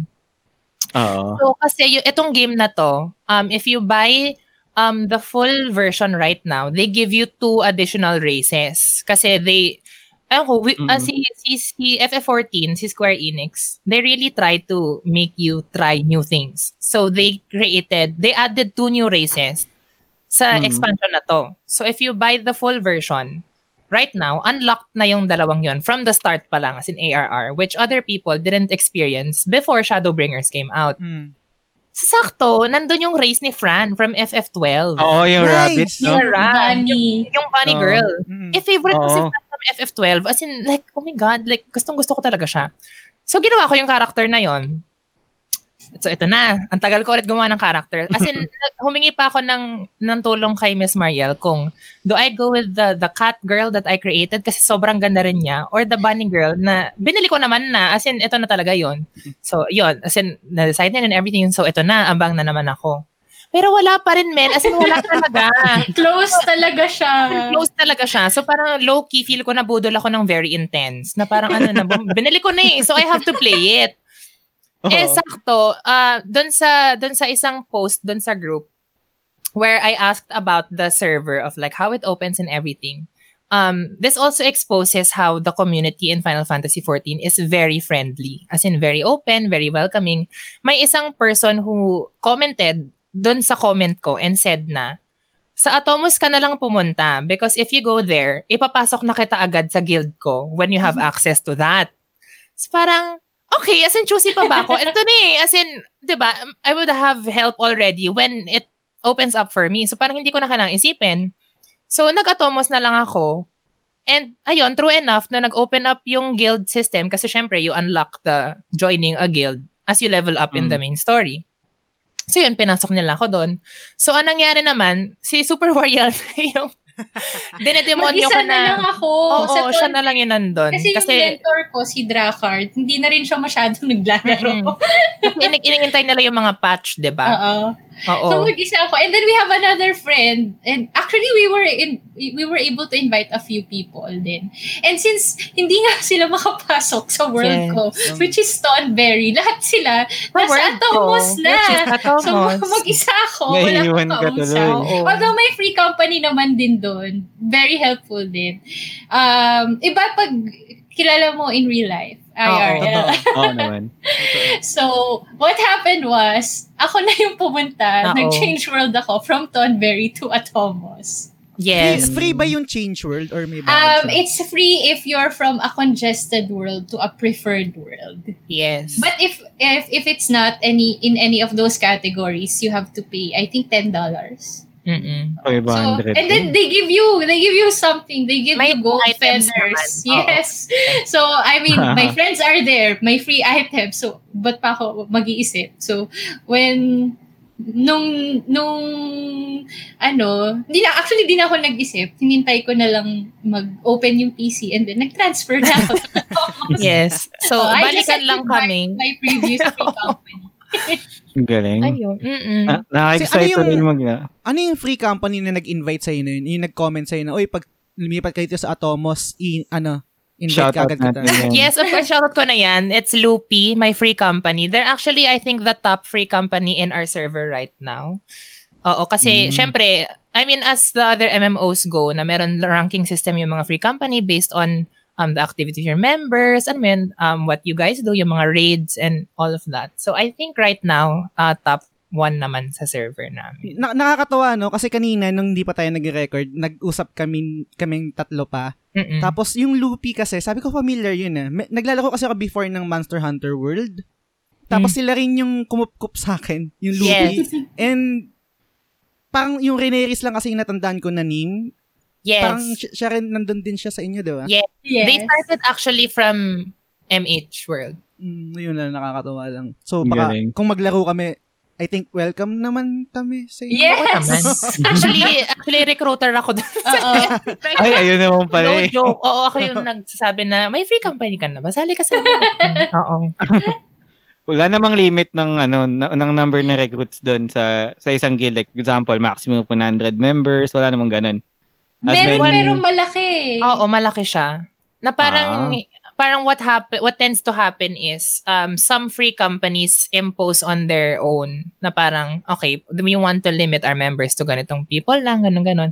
Pero yung sa amin, wala, happy-happy lang kami dito. Sali lang kayo. Mm, Nice. nice. Saka what's good about uh, Loopy is even if, for example, you wanna take a break, di ka maglalaro for a year, okay lang, they won't kick you. They won't kick you. Ah, you will still have a home to go back to. Kasi Unless you syempre, tell them. they have life outside the Oo. gaming world. Paano yung pag Ah. naglalaro kayo, naka-discord din kayo? Minsan, Oo. Tamang Minsan. kwentuhan lang, ganyan. Kasi, hindi ko Oo. na kasi naabutan sa MMO before kasi nung nag-MMO kami, puro chat lang, di ba? Chat, chat. Mm-mm. Ngayon kasi, syempre, yung technology nag-improve na lalo. Pwede nang mag-voice chat, ganyan. So, parang Discord. ang saya. Discord, Mm-mm. ganyan. Lalo na kapag kunyari nag-hunt kayo ng items in a dungeon or in a raid na na ro- uh, parang low lang yung drop rate. Eh, imagine, 8 kayo, di ba? So parang gusto nyo lahat kayo meron. Mm-mm. So, while Tulungan. while you're doing the grind, nag-uusap na lang din kayo sa, sa Discord. Paano, yung, kasi sistema, paano yung sistema pala ng ganun? Kung, na ano ka lang no kasi nabanggit mo yung sa dungeon kasi usually ganyan yung mahirap 'di ba kunwari Mm-mm. isa lang yung yung rare item tapos pare-pareho kayo nang hinahunt Mm-mm. paano yung Um, sistema nun Gosh, okay. So, so I roll guess dice Yes. Um, no, uh, oo, pero the good thing about it kasi is parang, you know, um, FF14 nga has been here for what, 10 years, I think? So if you're a new player na, at least sa free company ko, no, na gusto mong i-hunt yung old content, more often than not, meron na yung iba, okay 'di ba? So, so for example, nung time na nag-hunt, na nagpatulong ako mag-hunt ng mounts, na rare drop nga siya. As in, as in ang lala talaga ng pagka-drop niya. So, rare kung rare. As in, Oo. yung tipo, we, we really allot hours na parang, oh, tara, i, i tulungan ka namin, i, ikunin natin yung mount. Tapos, at that time, I think apat kaming need pa yung mount na yun. So, as in, kasi um, FF has this system of need, greed, and pass, Pass. sa loot. stig So, yung mga mount, syempre need na siya kasi everyone needs the mount, di ba? Tapos, when you click need kasi, mag-random number generator siya from 1 to 99. okay Tapos yun, as in highest wins. Mm. Ganun siya. Oo, yun yung, yun yung loot system sa dungeons and Pero travel. if the pag other yung- member wants, you'll just do the dungeon Oo, mi- again. minsan ganun, oo. Kunyari, Ulit yun nga, apat kami, di ba? Tapos lahat kami need yung isang mount na yon. Pag nakuha na nung isa, oh, ulitin natin for the others. Ganun naman talaga yung nangyayari. Of, uh, Mm. Usually, oo. So yung, ito option na, na yung option na grid ano yung mangyayari Oh, okay. Kasi ang need, greed, and pass, yung system na yun is, for example, I'm a black mage. And then let's say, uh, Super Warrior is a paladin, for example, na Okay. tank. Tapos yung loot na nag-drop, it's, it's um, for me. Na, as in, item siya na may equip ng black mage. Ako, I have the option of using need kasi magagamit ko na siya. Mm-mm. Pero si Super Warrior as a paladin, pwede niya pa rin kunin yun. Pero the, the what is open to her lang is greed. Kasi Okay. hindi niya may equip with the class that she's currently using. So if need yung neroll mo, kahit na 1 pa yung lumabas dyan, tas 99 yung mag-greed, sa 1 siya mapupunta kasi need mo talaga siya based on the current job that you're using. Galing Mm. Galing na may particular system. So ito na ito na actually yung um tinatawag na gameplay loop eh kasi ulit-ulit lang kayo eh in terms of ano 'di ba? So um explain niyo naman din sa amin ngayon yung tinatawag nga na gameplay loop kasi for sure like for example si Wariel tsaka ikaw V na fully invested kayo sa game na to eh and hindi kayo pwedeng ma-invest na to kung wala kayong inuulit-ulit na talagang masasabi niyo na ay nasa loophole na ako hindi na ako makawala. So yun yun naman sa amin yung magi- ano ano ba yung ano ba yung expect namin na gameplay loop nito pag kami na yung nag-try. Actually, wala pa ako sa ano na yan. Nasa MSQ pa lang kasi ako. MSQ. yes, okay. the main story. But you can start with the gameplay loop nga, ano na, Mm. as early as you're in the at the end of the first expansion which is ARR which is hunting for the rare mounts just as Miss V said. So yun the daily the daily thing that you do kasi in the game is um, the dungeons. May daily roulette kasi na tinatawag na every day may bonus stu- may bonus stuff. Bonus experience bonus gold and bonus specialty na poetics yung tinatawag. And then when you choose to uh, do the duty roulette doon siya mag pero once a day lang yun. So you do that every day. That's one of the gameplay loop. Tama ba? Mhm. and then um there's also if you're ano na if you're an expert na, hindi ka na sproutling, and you're done with the main story quest, the next thing is the raids, the savage Ah, raids. Yes. Pa- Paano nagwo-work yung raid na yun? Kasi I think nabutan ko yung stream mo na may mga kasama ka din parang raid ata yung ginagawa nyo that time. So, paano yun? Paano nagwo-work yung ganong raid sa FF14? Um, actually, I'm not familiar with it yet. Maybe this weekend. Okay. Kasi wala pa ako dun eh. ah, sige. Explain ko na lang. Um, okay, may tier system kasi in terms of difficulty yung raids. And when when people say raids kasi, it's literally um, a party of eight and then you fight a boss. Tapos in in that um instance, it's called kasi an instance. Um may mga mechanics siya as in dodge AOEs or like pupunta ka dito, magsa-stack together kayo. Alam mo yun, as in the usual how to survive and defeat the boss levels. Tapos, um, you get to experience those in your main story pa lang with normal difficulty. So hindi pa siya super struggle. As in, you know, just to get through it kasi when you when you when you're introduced to those raids, it's intrinsically in line with the main story quest. So parang i-unlock mo yung yung stuff as you progress sa story. Okay. Mm. Yon. So normal yung difficulty niya as you play it sa sa story. And then pag na-complete mo na yung let's say for example set of raids na to through the story, ma-unlock yung extreme difficulty. And for example, yung sa mounts, um Mm. you you the the the difficulty that you have to keep playing it at is sa extreme difficulty. Kasi doon yung mga may loot na, kunyari yung mount, weapons, ganon. But, sa, uh, meron, that's just a different type of raid. Yun yung mga sina Shiva, sina Ifrit, ganon. Mm. Pero, meron din kasing what, um, this, kasi there are three types of raids. I'm sorry, medyo marami siya nangyayari. Sige So, y- yung raids is yung mga familiar tayo, yung mga boss, sina Shiva, sina Ifrit, ganun, Ah. ganun. That's a separate type of raid. Yun yung hanggang expert level lang. Then the second one, na type of raid, is an alliance raid, which is for 24 people. Wow, ang dami. Oo. So, in essence, that's just um three groups of a party of eight. So, parang, you really need to think about is like eight people lang talaga yung max. Tapos, yung Mm. alliance raid, it's 24 kasi para siyang super expanded na dungeon na you fight mini bosses and then big bosses. Tapos, yung mga big bosses, may items that you get. Tapos, people farm that also kasi yung mga items naman na nagda-drop din doon, you only get it in those dungeons. Okay. Tapos Okay. yung mga alliance raid na yon, isa lang yung difficulty nun. As in, what it is, yun na talaga yun. So, challenging na siya from the get-go. Tapos may mechanics din siya and everything. And then the last type of raid, which is something that isn't part of main story, na you can actually skip it if you want. Kasi, yun nga, there are players na hindi naman talaga super into raiding, na mas story sa FF. But, so you Hmm. can skip that part. Pero may raids na um, people who are into raiding really unlock kasi side story content siya. So in order to do that, um, may particular quest ka na gagawin. So tatapusin mo rin siya in normal um, difficulty. Pero when you finish that in normal difficulty, parang lower tier yung um, drops, the loot that you can get. So, kunyari, natapos mo na kasi 12 siya eh. That's what we call normal raids. So, Mhm. normal difficulty siya, that's 12 different raids. So, pag natapos mo na siya, you unlock the savage difficulty, which is like harder than extreme. But the loot is so good. But at the same time, it's rare. Alam mo yon? And it's such an achievement Yes. when you complete it.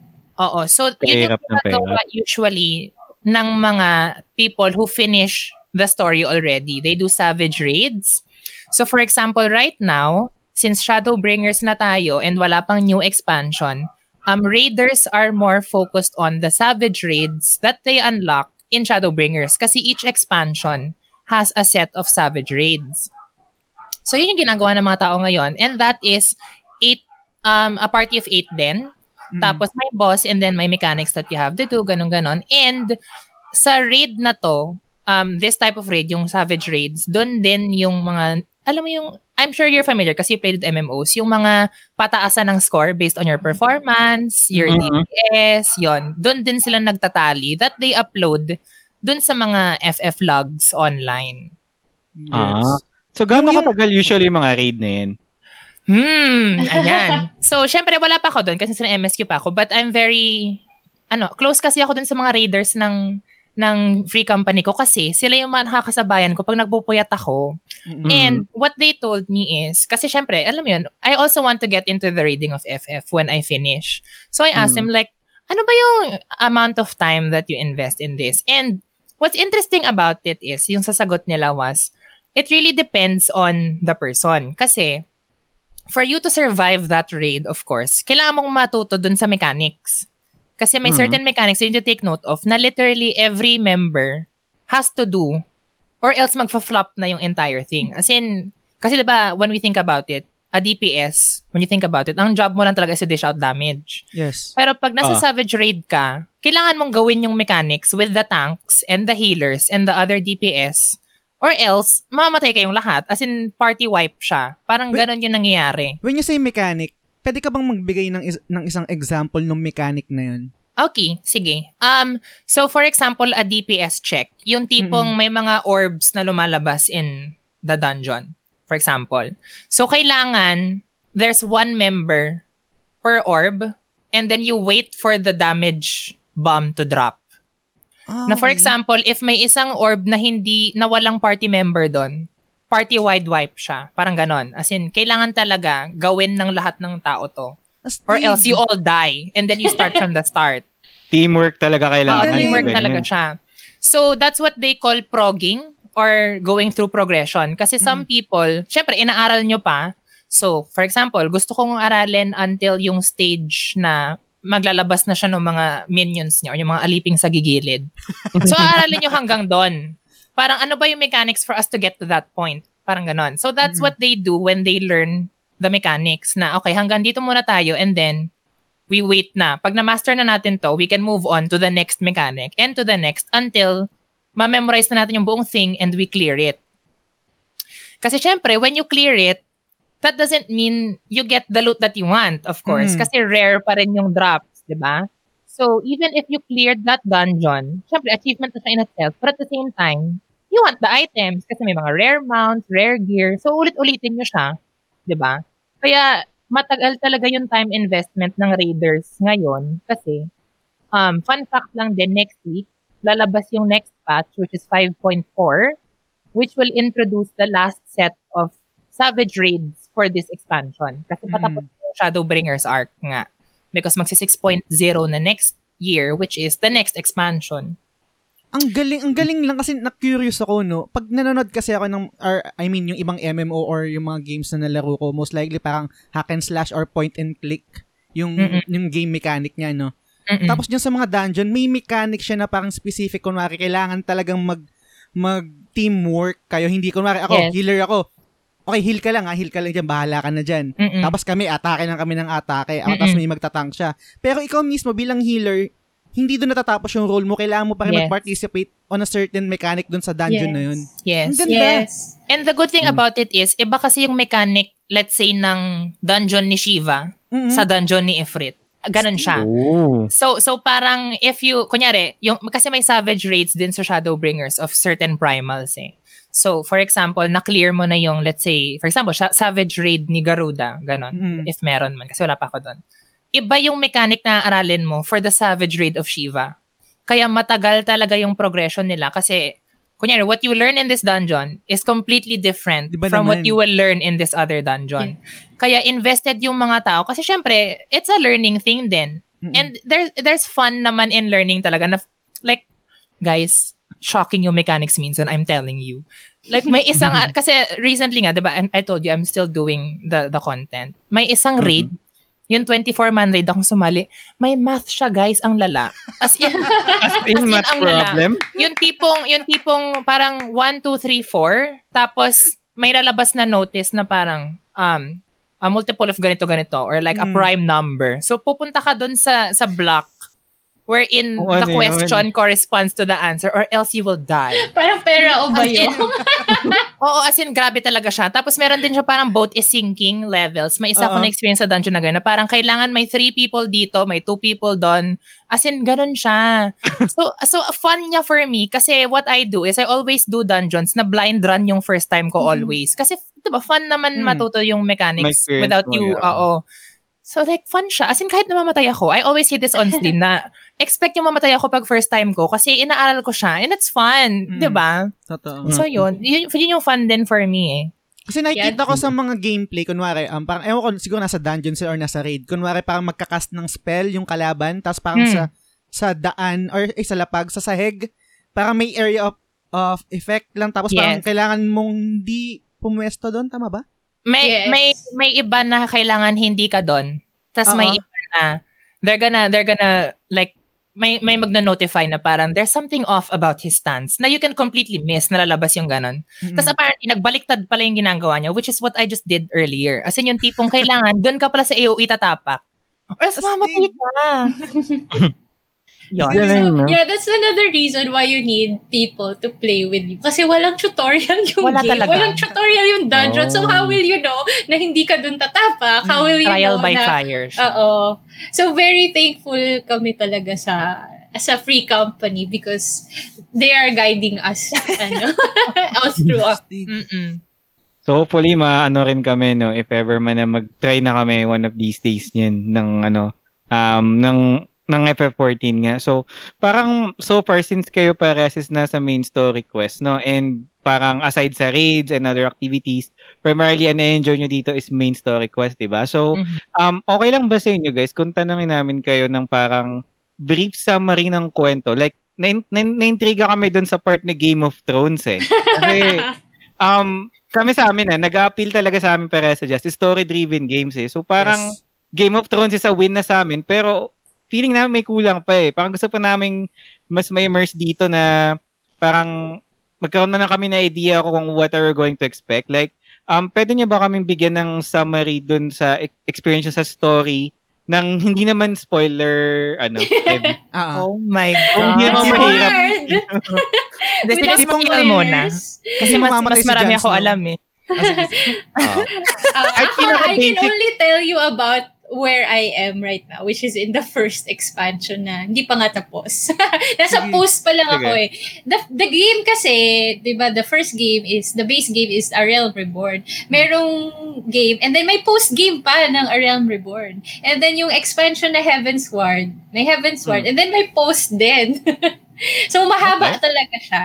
In A Realm Reborn, the story is you have been chosen by the Okay. crystal as usual. FF eh. Mm. What's new? And your goal is to save the world from the empire. so parang ano, 'di ba? Mm, Parang typical. Star Wars, 'di ba? The empire. The Empire. Yeah. Mala 12 So, din. Parang, Uh, to be honest, Mhm. the story of A Realm Reborn isn't that good. You can actually uh, just scan through it. But when you reach the post ARR, that's when the story gets good because some people die already. Yeah. Jon Snow, mga ganun. Mga ganun. May mga, may mga deaths na parang, Jon Snow. gano'n. yung you would expect parang yung ano Red Wedding, yung di ka Ay, ganun. nagulat ka Oh, na pinatay si. Prince. Oo. ah, Oo. what? Kasi ang chill lang ng ano eh, ARR. Reborn eh. Ah. Typical story na you save this person, Mm-mm. uh, save the world, save the princess, ganyan. But magugulat ka when you reach post ARR, may namatay. na main character. Yes. Main character. Na main character. So, Okay. yun, ano, yun na, tuloy-tuloy na. For me, that's when doon ako na na-hook talaga sa game. Na, Yun yung red Hindi wedding na ako ng natutulog. FF14. Parang Oo, ganun. Yun yung red wedding point. Pero that's just one. Pagdating mo sa Heaven's Ward, marami pang mamamatay. Bawat, Game of ang hirap magsalita ng hindi hirap- ng yeah, oo. Ang hirap Ay, okay. yung story ng hindi nasa-spoil. But, you know, if there are dragons involved, if there are kings involved, if there are priests and princess involved, you know that the story is good. Medieval. Oo. If you're into that medieval Yes, yes. type of story. Favorite And character ano? ko sa Game of Thrones si ano eh, si Littlefinger. May ganun din ba dyan sa ano? Oh my God. May Can I Littlefinger. just say, sige, I'll, I'll jump off from what Super Wario has said kasi yun nga, I've, I've experienced quite a bit more of the story Ah. compared to her, which is shocking because she started this entire thing for me. Pero, um, ano ba? Okay. So, ARR, sige, I'll start na lang from, ano. ARR kasi is literally, kaya siya worst, I guess, is it, it's literally world building. Mm, Na parang, you, you don't even know why you're there. They literally threw you out and then you're in this world fighting the empire, di ba? Ganun, ganun. But then for me, as in my personal take on ARR, it's literally, you can't trust anyone, the game. Ganon siya for me ha. ARR. So um, this is Okay. this is my way then of like hyping people up who are trying to play it. ARR is literally you're the hero and you can't trust anyone. Yon. Mm. So ang ang so syempre after ng ARR na you can't trust anyone, yung post ARR nun, dun magma-manifest yung the people who you thought you could trust, you can't trust them. Ooh. Dun siya magma-manifest. Sarap When you get na. when you get to Heaven's Ward, that is physically Game of Thrones. Wi- like at the peak of the Dragon era. Yun. Wow. Okay. Yun. So yun yung yun yung that's how I'm gonna tease you about Heavensward. Yung post Heavensward naman, that is literally um trying to restore a civilization. Yon. And then what happens after you have restored that civilization? Syempre, you're gonna rebuild stuff, ganun ganon. Mm. So that that's that's post Heavensward. And then Stormblood, which is the the second expansion, but also the third game naman, that is um experiencing the other side of the world. Parang sa ARR and sa Heavensward, you you were all just here. So Mm. Stormblood naman is what is happening at this side of the world. Parang yung una, Westeros, tapos yung sumunod, Essos naman. Yes, Yes. ganon. Parang ganon siya. That is Stormblood. So, so medyo malalost ka sa start kasi syempre, who are these characters? Ano yung nangyayari? So, explore, explore ka ulit doon sa nangyari. And syempre, you resolve that that issue there. Kasi yung Empire nga, it's not just here naman eh. It's literally here. So, di ba? So, you experience this, so you experience this naman in Stormblood. Tapos yung Hmm. post-Stormblood, syempre, um, if na-experience mo na to, na-resolve mo yung mga issues dito, you're, you're gonna experience the effect of saving two sides of the thing that your opponent is trying to take over. Di ba? So, yung post-Stormblood is the effect of your saving, like all of your saving. So, what happens in the last expansion, which is where I am, kasi technically, na-save mo naman na yung issue ng world. So, this is their best expansion, in my opinion ha, and I'm just Mm. starting because this expansion is literally, you think you know what happened, or you Oh think God. you know or you think you saved kinabutan ako. everything. Akala mo yun na yun. But the flip side of it is, you haven't. Mm. Yun. So, hindi ko siya isa-spoil, of course, kasi in-explore ko pa rin siya. Pero, ganun siya ka- kaganda of why I'm encouraging people to play the game na because the current expansion right now, I'm just in MSQ 72 and level cap is 80. Tapos favorite expansion ko na siya. As in, ang lala. Transition pa lang to this expansion, grabe na talaga siya. As in like, and what's good about this expansion is it ties all the loose ends from ARR pa. As in, yung mga Ah, things na you okay. think were insignificant, biglang, Again. oh my God, ba't nandito to? As in, dapat pa, like, pinansin ko to before. Ganon. Ganon Mm. siya. So follow-up question lang dyan, no? Kasi, and thanks for, you know, not giving too much spoilers, but yun, yun yung overview lang na hirap sinare nyo sa eh. amin. Oh, Hirap yung, magkwento over, ng walang spoiler.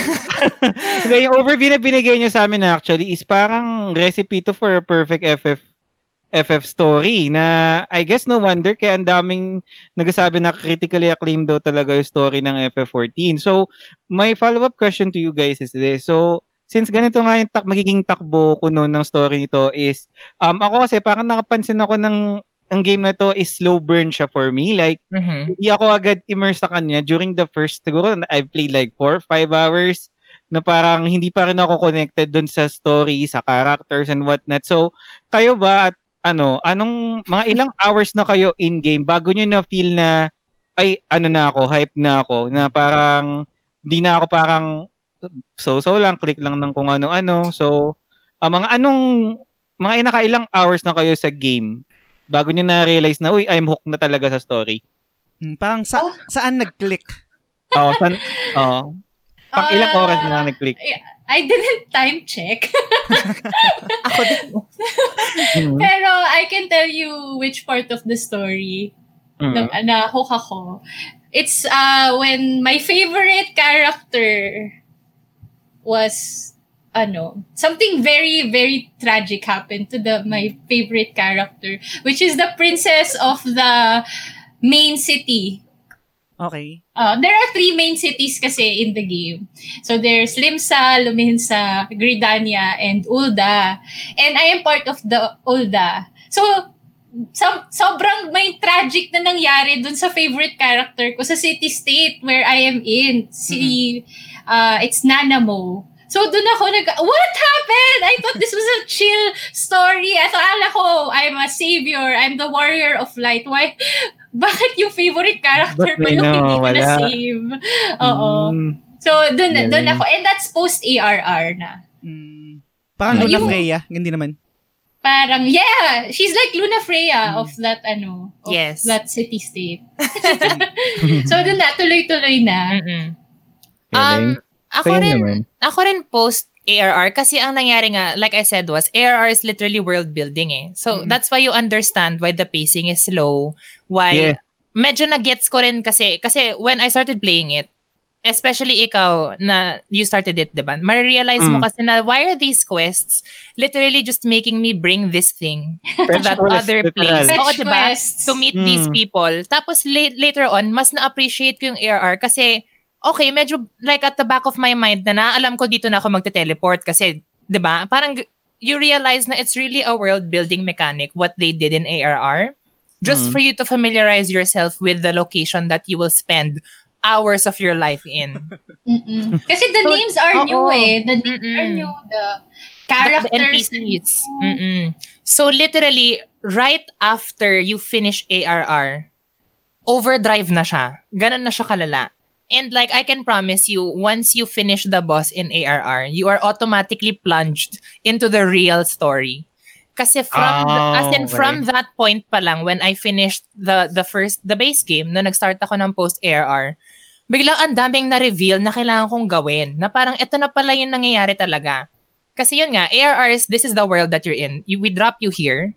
So after that, you you really have to immerse yourself in it na. So from that point, like, full full speed. Full Mhm. speed.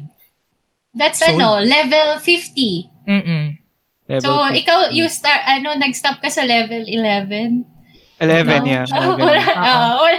Yung level 50 talaga yung Level 50. Ah, okay. Mm-mm. So, Pero I guess- Oo, the good part din kasi is, yun nga, you really, I don't know, the thing that made me survive ARR kasi is I had them nga to play with. Kasi, for example, Mm. syempre, newbie-newbie, ano yung gagawin ko pag magda-dungeon queue ako? Eh, kailangan you do dungeons to progress your MSQ eh. So, it really helps that I played with friends for Mm-mm. ARR.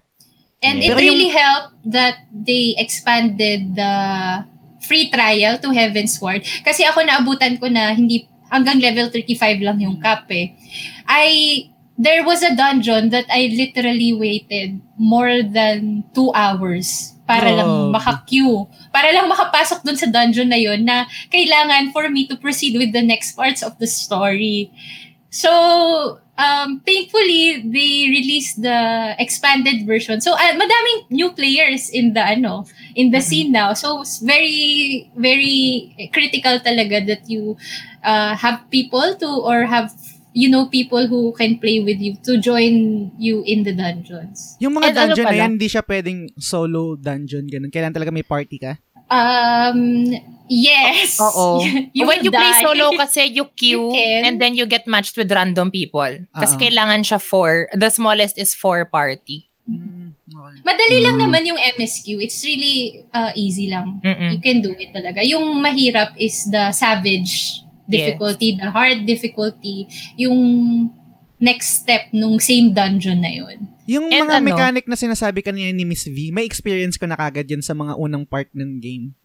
Yes, Yes, pero the mechanic in the MSQ dungeon version is Ah, totally ah. different from the the mechanic in the raid version. Parang ganon. Ah. So like it's really a new environment where where you're playing.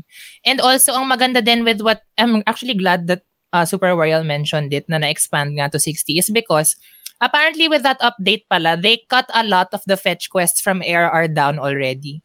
So so Mm. what I experienced already is apparently mas marami pa pala yung fetch quests niya before, lo and behold. Pero ngayon, sobrang trim down na nila yung fetch quests na. It's really just um what is essential for you to do na to get around the world. ang galing. na siya. Mm-mm. Oo. So parang in order for us to, you know, pretty much be immersed din, especially dun sa mga latter parts nga nitong ARR, uh, ARR is primarily is dapat samat may party din kami. So, um, I want to transition that topic, no? Kasi kanina pinag-usapan na rin natin yung community nyo eh. Eh yung, um, tama, yung community nyo or yung guild nyo. So, um, in general ba, yung, yung Philippine community, hindi lang siguro mag-focus tayo sa guild nyo, yung Philippine community ba ng FF14, kamusta naman ba para sa inyo? Naging may, meron ba kayong parang mga ay for sure based sa mga sinishare nyo primarily good, good experience pero may mga um not so good experiences ba or kamusta ba in general? Uh, the co- community of Final Fantasy has been the best. Kasi I, I- ano, na-experience ko din, lalo na MOBA, you know how it is in the MOBA Yeah. community. And so far, FF14 is the best community I've ever. Walang toxic. I'm sobrang minimal. There was only one time that I felt, ano, attacked. I remember. Bakit? Yun okay lang, lang ba yun lang. Okay lang i-share. Ah, sure. It's not that, ano Ah, naman. sige. we were in a dungeon. And then, na-disconnect si Miss V. Miss me, no. Iba branch off ko Philippine siya later. Internet. Oo, Philippine Na-disconnect si Internet. Miss V. And then, itong random na to, sinabi, if you can't, ano, na ayaw niya maniwala na na-disconnect si Miss V. Yeah. So, pinagtanggol ko si Miss V. Na-disconnect siya. And then, ano, please wait for us. Ganun. Ayaw talaga niya maniwala na di-disconnect kasi nag-type si Miss V at that time. Pero just to let, because that time, Miss V was the healer. And Yeah. she has to let the, ta- the tank, yung tank yung Na, kaaway sinasabi ko naglalag kasi ako. Wait lang. Saka, we can proceed with the next part of the dungeon. If we don't have a healer, you will die. we will all die. So we're, we were telling him to wait lang. Pero, but yun nga, hindi siya naniniwala na disconnect. Inaway, inaway siya. Oo. So, Pero, yun you lang. know, oo. But at the same time naman, I mean, ako ha, I, I don't even know if that person was Filipino, but Mm-mm. it was in the same, ano kasi, uh, data center. Eh, with, with like what Super Wario said nga earlier, you can create naman a character in data center. But you know, just because ang dami rin kasing Filipino dito, it's possible na Filipino siya. Mm. Pero so Mm. far, yeah, it's really amazing. Lalo na yung, ano, free company. Yes. The, Sobrang my free helpful. company in Tonberry was also, kasi very welcoming sila sa mga new players. Mm-mm. So you just Actually, tell them, ano, I need help and they're ready to help you. mafe-feel mo sa page pa lang ng Philippines FF14, the multiple pages of FF14 Philippines. Kasi, um, whenever, syempre, when I just browse on my phone, y- the usual thing that we all do, check timeline, ganun. Syempre, when you're part of certain groups, malabas naman yung mga posts doon, di ba? And I see um posts of syempre, mga newbies na parang nagpo-post na, can anyone help me in this dungeon because I've been queuing for a while. And a lot of people really comment na what what server are you in? I can join you, invite me, ganon. And they really get things done naman together. Galing, galing. So, Mm-mm. eto na, no? So, parang di na kami makapaghintay siguro. Anytime mag-start na kami, update namin kayo kung paano. So, um, siguro, ano, one of the things na siguro na huli namin tatanong sa inyo is, since, eto nga, we're in the process of starting this is, ano ba yung mga newbie tips na pwede nyo ibigay sa amin para mas mag-click sa amin tong game? Newbie tips. Uh, do your MSQs first. Yes. As Okay. MSQ is the main story, main scenario quest, and yun yung may fireball logo na may exclamation point. Meron kasing Hmm. exclamation point na yellow lang, may exclamation point na blue. You can also do that. That's important also. But if um, not as important as your main scenario quest. Kasi you won't be able to eh, to access this part of the world if you don't complete the this particular main scenario quest. Yun. Mm. Yun yung tip ko sa newbies. And also, watch, watch the you watch uh, Zepla HQ. She's very helpful. She's my favorite um, YouTuber na FF14 yung content. Uh, meron siyang videos doon na very helpful to newbies. Uh, she explains na this is what the DPS does. Uh, this is the mistakes that newbies make. So you know that you will you don't have you don't do this anymore kasi sinabi na Mhm. niya eh. Oo, yung as simple as the uh, the positioning of your class na this is the rear, this is the though if your skill says you position in the rear, you position in the rear. You s- you read talaga what the skill description says and you follow it. Kasi ano eh, minsan click lang tayo ng click, we don't read what it does. So it's very important that you do or else hindi magiging effective yung skill mo na yun. Nice. Yeah. So, sa'yo naman, Miss V. Oh my gosh. Medyo marami to actually. Kasi, like I said, I main this as my main game na when I stream. So, a lot of newbies actually hop into my stream from time to time from across the world. Kasi I Mm. stream like gabi to madaling araw levels. So I get Filipinos and international viewers. And then a lot of them always ask. So it, it really made me think on stream. And um, branching off muna dun sa what Super Wariel said, no, really focus on MSQ because um, it's it's essential. It gives a lot of experience points and money.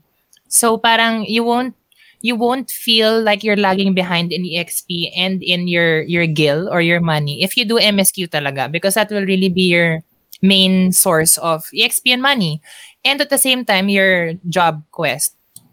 Kasi like I said, it's it's a separate experience from your main story quest and usually the job quests are the ones that unlock your your skills, your spells, yon kasi may mga stuff talaga na you really have to do the job quest to unlock those things. Um so yon, that's the first one, uh, main story and job quest. Um second, if you're like me na you really like unlocking the stuff that you want to unlock, which is for example, dungeons, raids that you won't have access to if you just focus on MSU otherwise, um, do yung blue naman. Yung blue na exclamation point with the plus sign.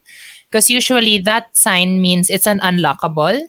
So it's it's either, for example, um, a dungeon, a raid, ganon. Yun yung mga unlockable stuff. Yun, so do Mhm. that.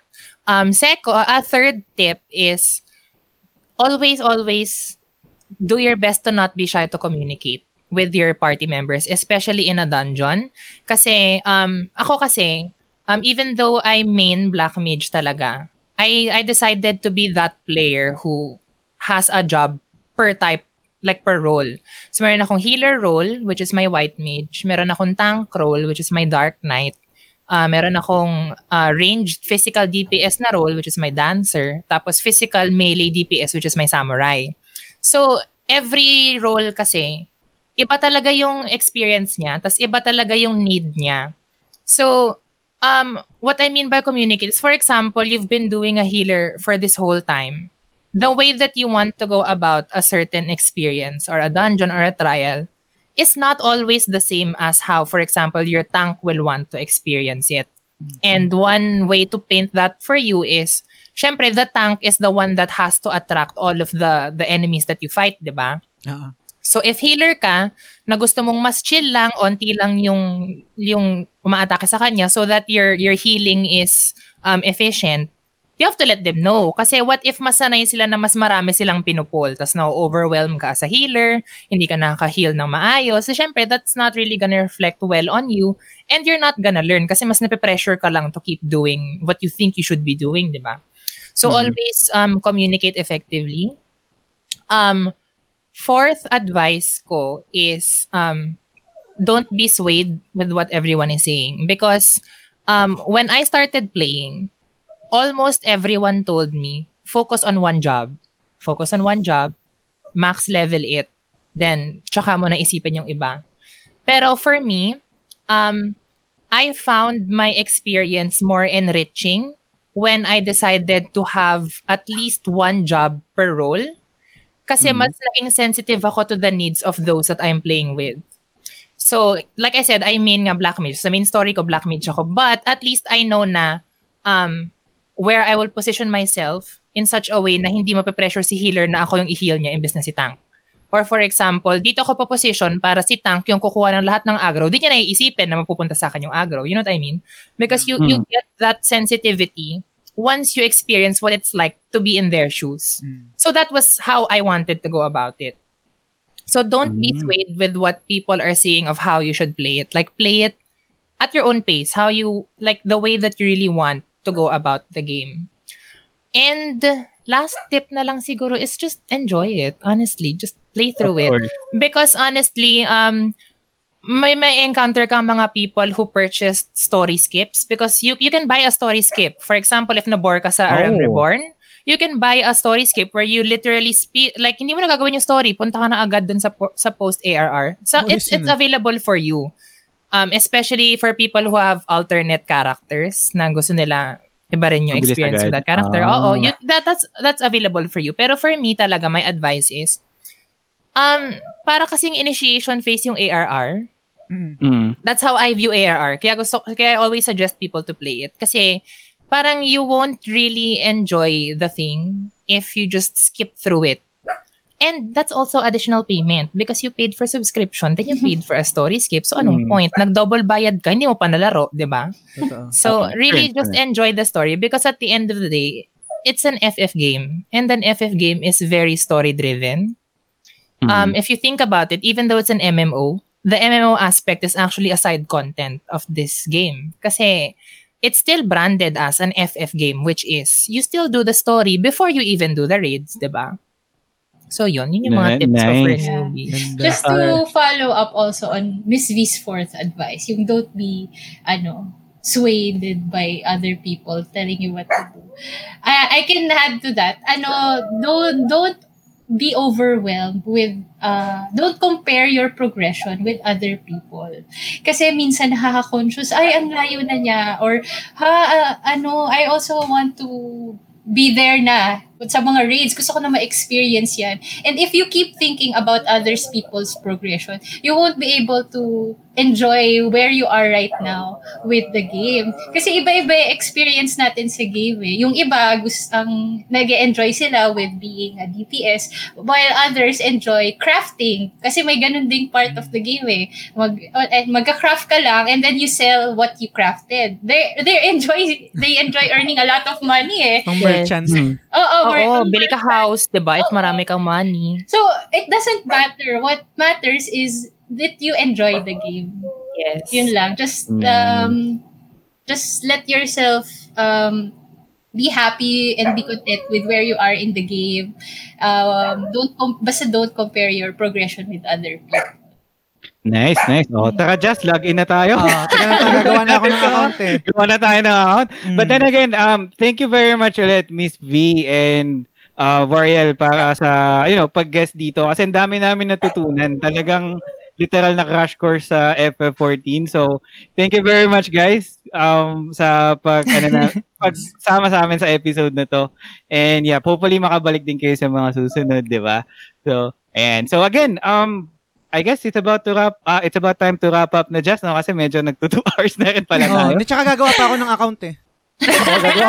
Galagi na eh. Oo. Yes, Yes. okay. So, um, move on na tayo sa, I guess, last part ng aming uh, podcast, which are off-topic recommendation. So, uh, again, off-topic recommendations is anything na pwede nyo i-recommend sa ating mga listeners or viewers na non-video game related. Mapa Netflix show, kanta, books, anything. Artist, Basta streamer, ganyan. Yes, yes. So, sige, sa, dahil may mga guest tayo ngayon, so unahin natin silang dalawa. So, Super Mm. Wariel, ano ang iyong off-topic recommendation for this Oh. week? My off-topic recommendation is Blackpink. Nice! Oy! Pre, Yeah. ano ba yan? Sinong bias mo? Yeah.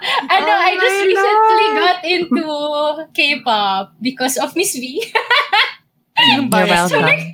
Nagsasaluhan lang kami ng mga ano, Na mga- addiction. yes. Yes, yes, Okay, yes. and Ito, blink ko din itong katabi ko. Umuubos ako ng oras dyan kakanood ng mga funny moments ni Jen Lisa, mga ganyan.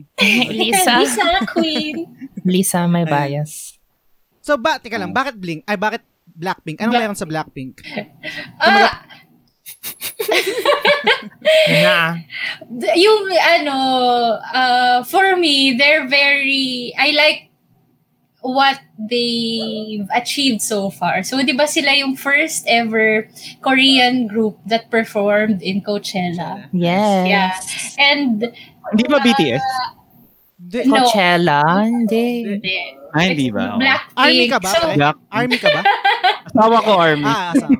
Oh my God. So, ang uh, uh, na curious na curious ako what's anong different sa kanila. So doon ko doon ako naging ano naging stalker. Naging ayun na yung YouTube videos I wanted to learn their dance steps na sa Love Sick Girls ganyan. And they're ano, they what really um uh, yung nag-catch talaga ng attention ko sa kanila is the is they can speak in English really well. Mm-mm. Oo. Aside from their Maliban kay- achievements, si of Jisoo- course. maliban kay Masiban kay Jisoo. Jisoo. Yes. Pero, she can naman, she can Yeah. understand. Pero I'm yung Jisoo, other I'm three okay. talaga ang, ano, ang smooth. Nice. Natuwa ako, pre. May mga Blink pala yung pwede mo na ituloy yung ano, pwede mo na ituloy yung Blackpink, Blackpink episode. Kasi meron ka, yung podcast namin, di ba, video game related siya. Mhm. Meron din kaming mga um, podcast episode na ang tawag naman namin is side quest. Side quest, um, video game reference din. Sa side quest naman, yung mga topic namin doon, mga hindi video game related. Kumbaga parang full episode siya ng off-topic recommendation. Parang ganun. Mhm. So, from the longest time, gusto ko na, gusto kong gumawa ng topic about Blackpink. Wala pa lang akong mahanap na guest na sobrang patay na patay din sa Blackpink. So, Oh baka pwede na kayo. Oh my gosh. Alright. So, Oh my ayan ba? Meron ng ko. So again, thanks ulit, Ariel. Blackpink for this week, guys. Pakinggan nyo na yan. So, ayun naman, Miss V, anong off-topic recommendation mo? Um, sige, I have for music and for not music. Not music. Pero for Ah, music yon actually K-pop din, pero not just Blackpink. Kasi hindi naman ako loyalist. I listen to a lot. I listen to Twice, I listen to Nice. Blackpink. Red um, Velvet. Red Velvet, yes. Stream Psycho, Song of the Year. Um, I also listen to BTS. I listen to EXO. And yun, yun I, for me, immersed then sa K-pop. Like, don't be so averse to uh, immersing yourself in K-pop because it's actually good if you listen to it. Like, even if you don't understand some of it, like, the beat is enough to get you moving, to get your day made. So, yeah, K-pop. Go K-pop. Um, for the not music naman, if you're a comic book reader, um, I would actually recommend you check out Powers of X and House of X. It's the least, I think it's the latest release sa X-Men comics lately. And for me personally, it's really the comic story arc that really brought X-Men back into the comic book map. Kasi Mhm. lately, medyo nag, nag-dwindle down yung quality ng X-Men comics. Pero I started kasi with X-Men eh, sa, sa comic book journey ko. So, yeah, check out Powers of X and House of X. It's, it's really good. It, it brings me back to House of M days, which is something that I really love. Nice. Yun. Nice. Thank you very much sa mga off-topic recommendations. guys. So again, for this week, ang recommendations namin ay Blackpink at Power of X. So, ayan. yes. So again, maraming salamat guys sa pagtutok sa aming Ikaw, episode. uy, yung off-topic recommendation natin. Ayaw ko pala. Sige.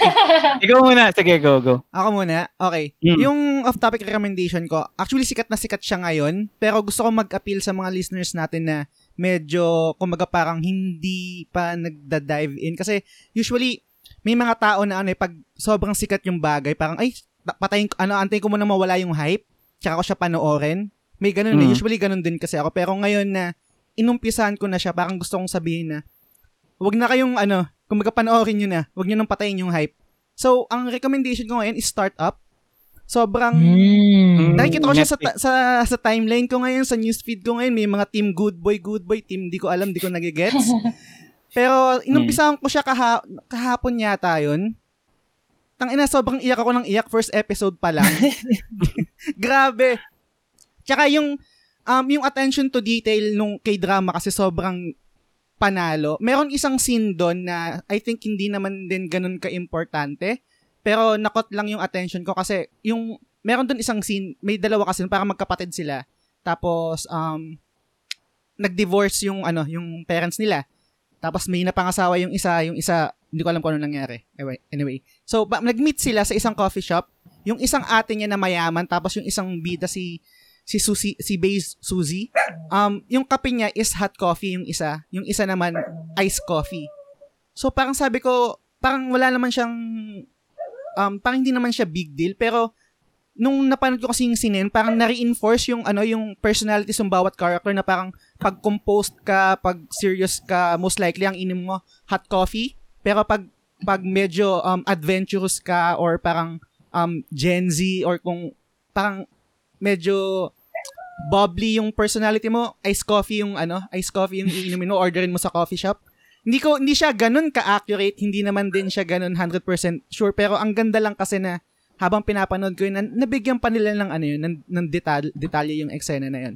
And then at, at, at the same time, yung story kasi ang ganda rin nung startup, um, paano ba? Um, yung, yung na-experience ko pa lang kasi yung story dun sa tatay niya, tatay nung, nung ni, Susi, ni Bay Zuzi, sobrang, wala lang, sobrang iyak ako ng iyak nung, nung sa first, na first episode pa lang. So, kung um, nakikita nyo sa timeline, kayong mga nakikinig at nanonood, nakikita nyo sa timeline yung mga kaibigan nyo na sobrang hype sa K-drama na to tapos ayaw nyo pang panoorin kasi gusto nyo patayin muna yung hype, wag na, wag na. Panoorin nyo na, sobrang ganda. First episode pa lang, sobrang panalo na. So, Yan. yun yung recommendation ko, startup. Kayo ba? Nanonood ba kayo nun? Napanood nyo na ba yun? I Not yet. started it. Hindi. I started it. Ah, Na-start, na-start mo na? Oo, pero you know, Final Fantasy has absorbed me. so I'm is taking my life. time. Yeah, FF is Sabagay. live. Hirap mag-budget ng oras eh, no? Siyempre, priority Sobrang Final lala. Fantasy. Consulting. Oo, sinistream ko pa siya. So, Mhm. di ba? Eight Yes. hours. 8 Eight hours. hours Nag-8 na hours ako nung isang araw. Grabe. Grabe, hirap nun. Pero sige, sige. Sa akin, mabilis lang, no? Mm. Netflix din yung recommend ko for this weekend. Mm, Bira ako mag-recommend ng anime, but this week, sige, mag-recommend ako ng anime. Kasi, natuwa ako kasi kahapon nalaman ko na na-release na pala yung season 5 ng Shokugeki no Soma or Food Wars. Nice! So, kung familiar kayo doon, eh, ito yung isa sa mga anime na um, tungkol sa pagluluto na parang ang duel nila is instead of yung typical na labanan is sa kitchen na nag-duel sila. So, it's on its fifth season and actually, um, tatakal na ito yung final arc ng manga. So, kung hindi nyo pa rin nasisimulan, gaya nga nung pag-recommend ni Jess sa ano, sa startup, kung hindi nyo pa nasisimulan tong anime na to, this is the best time kasi sa Netflix, mapapanood mo na from season 1 to season 5. So, Nice. ayan. Tsaka nakagutom yung mga, ano, Ganda ano naman. Tsaka yung mga reaction nila, no? Oo. Nauubaran. Nauubaran din eh, no? So, ayan. So, ayan. Yun yung mga recommendation namin for this week, guys. And again, salamat ulit sa lahat ng mga nakinig at nanood sa episode na to. And before we wrap up, Jazz, isang shoutout muna sa ating mga sponsors. Nox, sponsor. okay, salamat sa mga sponsors namin, sa mga partners namin sa Forest Prints, mga affordable at quality prints, and an our official food trip ng The Game Sulog Show, ang Batang Lugaw. Follow nyo sila sa pages nila, merong Instagram tsaka Facebook page. So, yan. Ayan. So, also, promote yun naman, promote yun din naman, Mariel, tsaka V, yung mga pages nyo. Go, sis. Okay, I'll go first. So, yeah, our page is Game Booker. We stream a variety of games. Right now, our main games are Pokemon, Marvel Super War, and Final Fantasy, and Genshin Impact. Yes, wow. we stream at around 9 p.m., but sometimes we also do special streams at uh, around 6 p.m. So, hope to see you there. nice. Thank you. So, ikaw naman, Miss Oh yes, hello guys, it's me again. Ayan. Um, please follow my page also. It's facebook.com slash the Miss V. And yes, I also stream a variety of games as well. But right now, I'm really focusing on Final Fantasy 14 because why not? I mean, I love this game so much. But also on the side, I'm I'm planning to go back on continuing my playthrough of Persona 5 Royal because I'm already in the the bonus semester of that game. So I'm gonna stream that soon. And also when I reach AR20 in Genshin Impact, di ba? Babalik ako kasi they're also the reason why I'm playing Genshin Impact because you know, why not? We have a lot of time eh. Diba? Sinong, sinong Ayun. bias mo sa persona? Si Futaba sa akin eh. ah, kasumi ako. Makoto. Haru! Kasumi and Aon talaga Iba-iba ako. tayo. Iba-iba ang ganda. Yes. Okay. Yes. Galing. Ayon. So I hope to see you all there. Actually, later I will stream again. My usual stream time of Final Fantasy 14 is 11 p.m. onwards. And by onwards, aka until mapagod ako. Wow. I hope to see you all there. grind lang ng grind, ano? Mm-mm. So, ayan. So, again, salamat ulit sa lahat ng mga nanood and nakinig sa episode na to. And as always, guys, please don't forget to like, follow, and subscribe to our page The Game Silog Show. Available kami sa Apple Podcast, sa Google Podcast, sa Spotify, sa Anchor, at kahit saan mang podcast platform kami available. And before we wrap, we wrap up, again, salamat ulit, Miss V and Mariel sa pag-guest. Salamat. Thank you having na-appreciate us. namin. Thank you, you're welcome. And again, as always, on behalf of The Game Silog Show, this is Del. And this is Jazz. Salamat sa pakikinig. Hanggang sa susunod na episode ulit. Bye! Bye. Bye.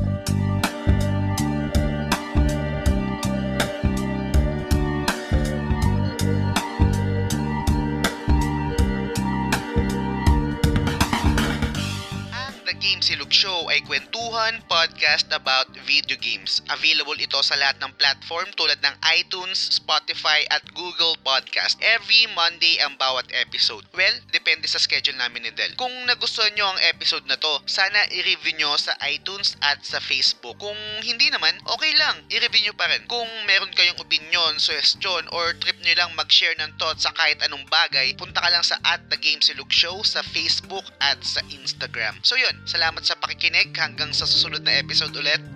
Bye!